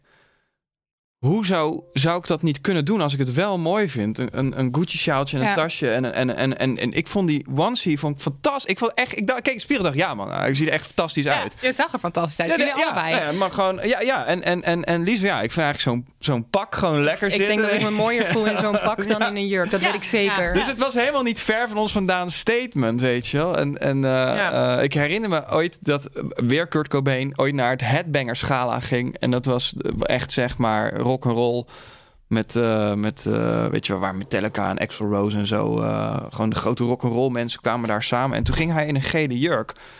Ja, dat was de jaren negentig. En je had wel natuurlijk wel het androgyne Prince, Bowie had je al gehad, weet je wel. Maar in die rock and roll wereld was dat gewoon helemaal niet. Hij zei, wat? Wat?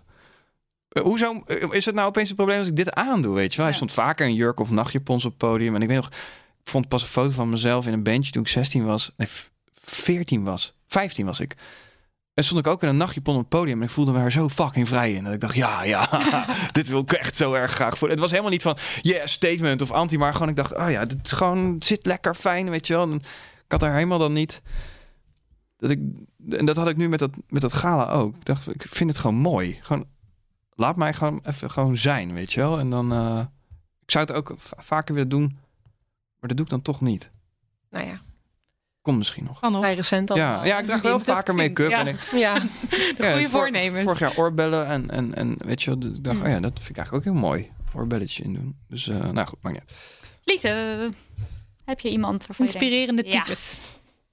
Ja, ik denk dat ik het hem even dicht bij eh, huis hou. Ehm, ik ben heel blij met, het klinkt echt heel erg als verkoopheid, maar met jullie nieuwe boek. Als in van, ik hoop echt dat het kind van mijn vriendin dit zo snel ze kan lezen gaat lezen. En dat het haar positief beïnvloedt. Want ja, daar staan gewoon echt dingen in die ik echt heel graag had gelezen eh 15 jaar geleden.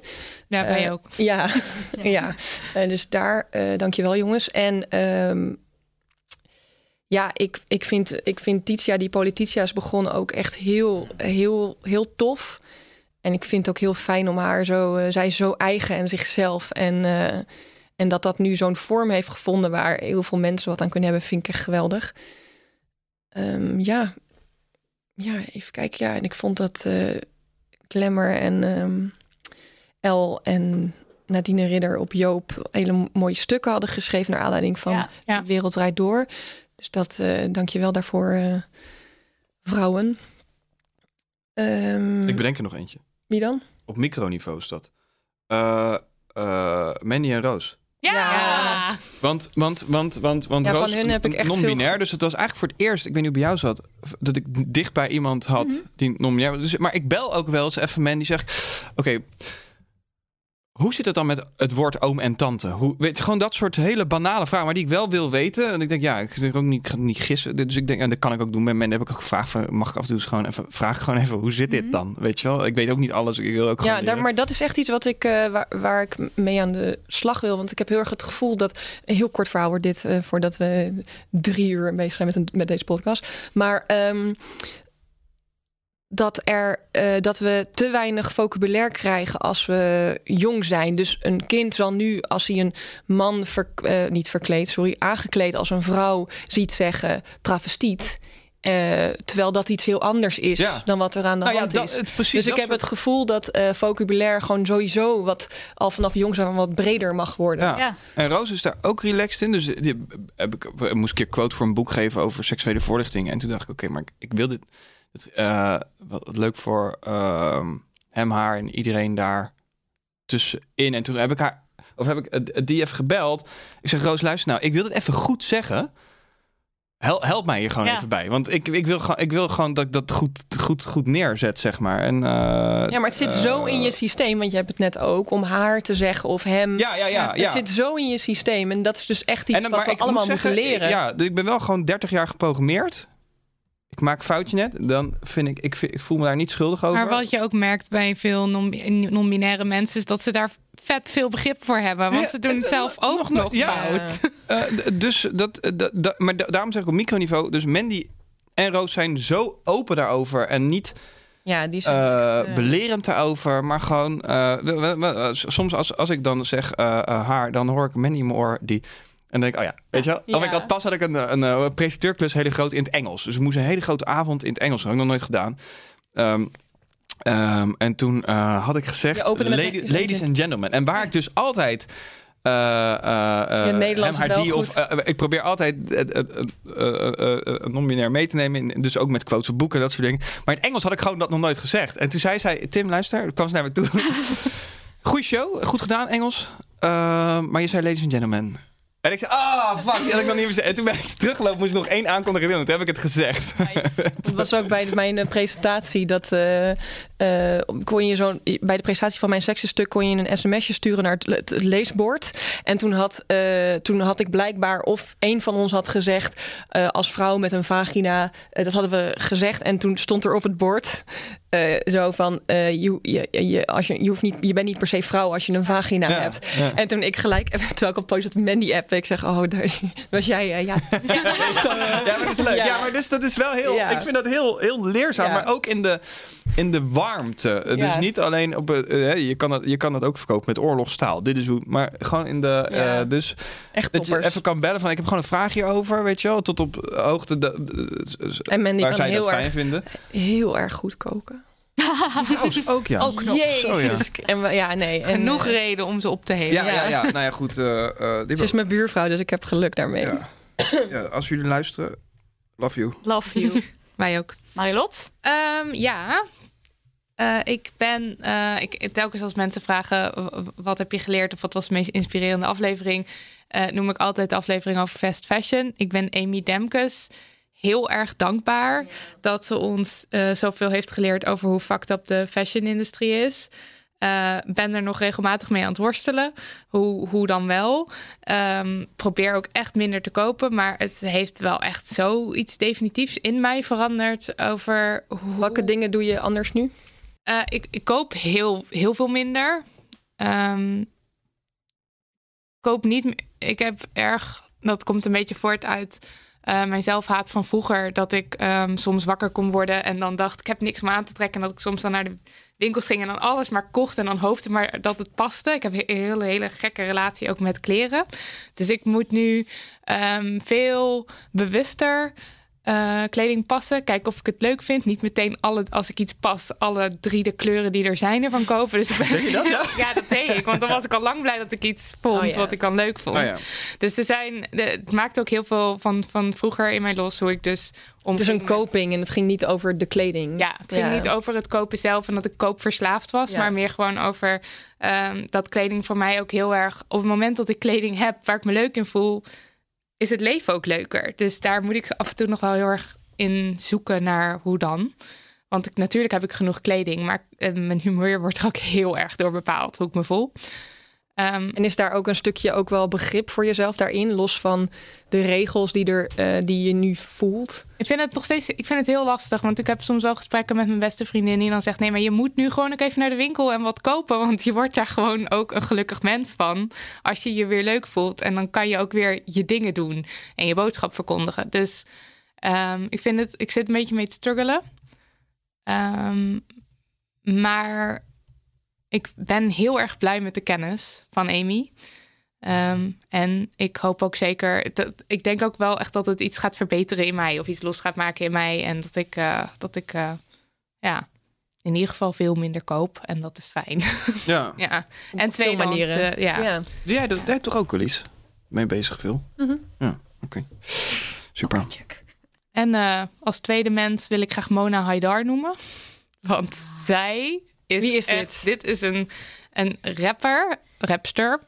Eh, zij komt. Ja, wat doen we? Rapper of rapster? Ja, ik, vind ik rapper. vind rapper. Dan gaan we voor rapper. Oké, Okay. zij, is dat een, nu af. zij is een rapper. Ja. En eh, ze komt uit Amerika. Ze is geboren in Syrië, volgens mij. Hè? Opgegroeid in Amerika. Opgegroeid in Oh, Amerika. die, ja. En zij is zo cool. En ze heeft fantastische nummers. eh, maakt zij hele. eh, over, over het dragen van haar hoofddoek. En gewoon ook over haar, over haar, ehm, over haar, haar afkomst. En eh, over hoe ze wordt, wordt neergezet in deze maatschappij. En we hebben haar ontmoet. Dankzij Lilith Mac. Ja, dankzij Li- Lilith Mac. En dat is echt fantastisch, want wij kenden haar niet hiervoor. En wij ontmoetten haar en die vrouw was zo'n zo'n zo'n berg vol liefde en warmte. En ze was zo En een slim. Bak aan inspiratie en Wow. weer vechtlust ook van haar gekregen. Ja. Gewoon echt zo. Terwijl ze is niet zo groot, maar Ja, wam, zo Ja. die hele zaal. Ja. Ja, dat is ze nam vet. alles over. Het was echt... eh, ik, ik denk dat ik wel drie weken nog een soort van op een, op een wolk heb gelopen. Ik vond haar zo fantastisch. Ja. Dus eh, zij staat en hoog in mijn playlist. En eh, af en toe dan denk ik zo weer terug aan hoe slim en warm en leuk en aardig zij was. Ja. Vet. En jij? Nou, eh, online via via Twitter eh, leer ik wel heel veel altijd van Devika, Partiman en eh, Clarice en eh, Hasna van Lilith Mac dus. Dus eigenlijk wat jij zegt met Justine, ik lees wel mee. eh, Ja. en, en op die manier krijg je veel binnen. Dat heb ik via deze drie mensen wel echt. En One World is ook echt mega bron.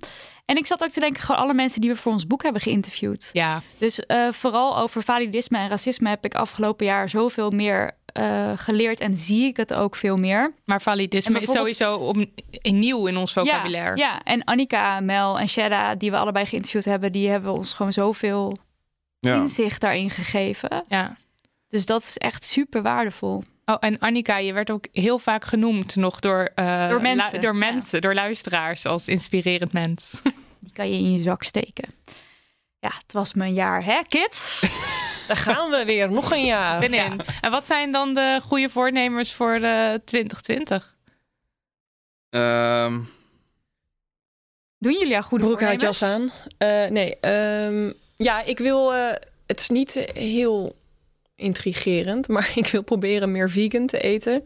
Eh, en of ik ga gewoon vegan eten. En ik, eh, ik wil voor het eerst in mijn leven een kinderboek maken. Dus dat is wat ik ga doen. ja, ik zit even te denken. Rijbewijs halen. Rijbewijs, jawel. Ja, maar soms ja, dat wil Nou ik ja, ook ooit een keer. Ja. Moet soms. Ik doe mee. Klinkt, ja. Wat hebben jullie?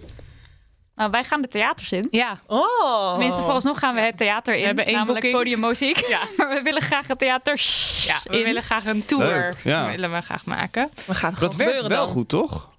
Eh, Wat bij werkt? podcasts die op tour gaan. Ja, man, man, man, die gaat. Oh ja, Ja, man, van, man, man in de eh, podcast. van, Mag dat eh, een doel zijn? Het lijkt me erg gezellig. Ja, Met Domien. eh, Ja. ja, dat lijkt me ook gezellig. En Bas. Nee, er zijn heel veel gasten die we ook nog heel graag. Esther Perwel zouden we super graag eh, ook hier aan tafel willen hebben. Ja. Dat vond ik trouwens nog qua inspirerende personen heel snel. Eh, Ellen Laan was bij een eh, talk in, ehm in Vondel CS over mijn stuk. En toen zei zij ehm, tegen mij eh, van eh, dat ze het... Nou, sowieso ze gaf me een compliment, dat was geweldig. Maar ze zei ook van er zijn meer vrouwelijke seksuele rolmodellen nodig of zoiets. Want die zijn er dus niet zo. Daarom ga je met vaak negatief denken over bijvoorbeeld iemand die zich positief over seks uitspreekt. En, dan- nou goed, knip dit er maar uit. Laat maar. Ellen Laan. Nee, Ellen Ellen Laan. Laan er gewoon Dus in. ja. Dus Ellen Laan. Dat is een Ja. inspirerend Ja, mens, het was vinden wij echt ook. een inspirerend mens. Oké. Goed, jij Neem nog een laatste, voordeel? laatste, de, Laatste wat we moeten doen? laatste goed doel of eh, of Voornemen? een Goed doel, of voornemen of iets. Of, of- Ehm, nou, ik heb, ik heb mijn eh, leven wat eh, comfortabeler gemaakt. Ik ben echt met de zweep erover gegaan met mezelf afgelopen jaren. Eh, op persoonlijk vlak en werkvlak. Dat ik echt dacht, oké, volgens mij moet ik meer van mezelf dan dat ik dingen wil. Dus ik had er met Alicia afgesproken dat we het woord willen gebruiken in plaats van moeten. Eh, en ik heb wat dingen omgegooid. En vanaf volgende week ziet mijn leven een klein, klein detailwerk wat anders uit.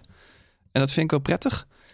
Eh, Maar Dus- geen eh, regering omwerpen dit jaar. jawel, Natuurlijk. Ja, zeker Dat is de basislijst. Dat is de basislijst. Ja, maar maar ja. gewoon soms moet je de franjes even afknippen. Ja, Dat, dat heb ik nu gedaan voor een deel, de- op, op wat manieren. En dat eh, gaat me goed doen. Het is eigenlijk eh, wat ik mijn beste vriend zou aanraden. Dacht ik, dat moet ik bij mezelf ook maar weer doen dan. Dus bij deze. Boeia. Ja. En eh, in dit gesprek werd gezegd als, eh, als, als, als voornemens voor 2020 weigeren in te schikken. Ja, en eh, aan de slag met vocabulaire. Dat vind ik eigenlijk ook wel een hele Ja. goeie. Ja. Ja. Daar heb ik eh, wel ideeën over. Ik had Ja. wel een vraag. Ma- Mag die opwerpen werpen aankijken? Oké, dus ik zat na te denken. Ik kan ook gewoon Mandy en Roos weer bellen. Maar eh, we hebben voor eh, hem, haar afkortingen. Eh, D, R, R, Hier. M. Weet je wel? Nee, hm. Je hebt Oh, hem. zo. Je Um, hebt hem. Ja, ja, ja. der en he- Hoe is dat I. voor, voor die? I. Is het I? Ja, maar I, dan denk je toch ook hij. Nee, nee, nee, nee, nee, nee, Oh. nee, nee, nee, dat, dat klopt dus niet. Of is het dan... Ja, nee, dus, Nou ja, dat is dus een vraag. ja, maar dat is dus relevant als je dat implementeert in taal. Nou ja, dus even in de mannenvorm of je in de vrouwenvorm. je hebt er, Ja, eh, je daar hebt heb, die. je de, waar heb je er? Daar heb Ja. je die. Ja, maar, ja, maar hem, dat zijn afkortingen van hem en haar. Er Ja. en mm. En is er dan voor die ook eentje? Nee, omdat... Dienst. Nee, Nee. Daar staat I. Ja, maar dat is ook voor man. daar heb je I. Nee, dat, dat, klopt niet. Dus Daar ik heb dacht, je die, is het dan eh, gewoon? Ja, die ook. Ja, nou goed. Ja. Nou, als dat het is, dan is dat het. Heb je die? Maar ik vroeg het me gewoon af. Dat scheelt weer een daar- telefoontje. Ja, nou ja, of misschien moeten we wat maken. Ik bedoel, wie maakt Ja, hier naar het eigen einde taal? van de Niet de regering, daar zijn wij voor. Dat is Paulien Cornelissen. Ja. Die gaat over de taal. Dan gaan we die even bellen. Ja. Dit was aflevering 33. Vriend van Lise, vriendin van Tim, dank voor jullie aanwezigheid, jullie wijsheid en het goede werk dat jullie doen. Moedig voorwaarts in 2020. Lieve luisteraars, wat fijn dat jullie er ook weer in dit nieuwe jaar bij zijn. Zonder jullie. Oh, ik wil niet eens denken aan een wereld zonder jullie. Veel dank aan onze producer Daniel van de Poppen, die momenteel... eh, nou, ik dacht dus ziekig op de bank, maar er is Maar niet. Maar hij probeert wel de hele tijd zijn hoest in te houden. Wetenschap, Daniel. en dank aan swingende jingleman Lucas de Gier, die overigens aankondigde spannende nieuwe plannen te hebben voor onze jingle. Dus stay tuned. Stuur ons post via Instagram, at damhoneyhetboek. Of stuur een mail naar info at damhoney.nl. En doe een donatie via petje.af slash damhoney. Of recenseer je te pletter. Dat kan via iTunes. Daar kun je iets zeggen over deze podcast. Of schrijf iets over onze boeken op pop.com. Of, as always, doe het niet. Zelf weten. Happy New Year, honingballen, kakkenpoekies. Tot over twee weken. Dag. Doei. Doeg.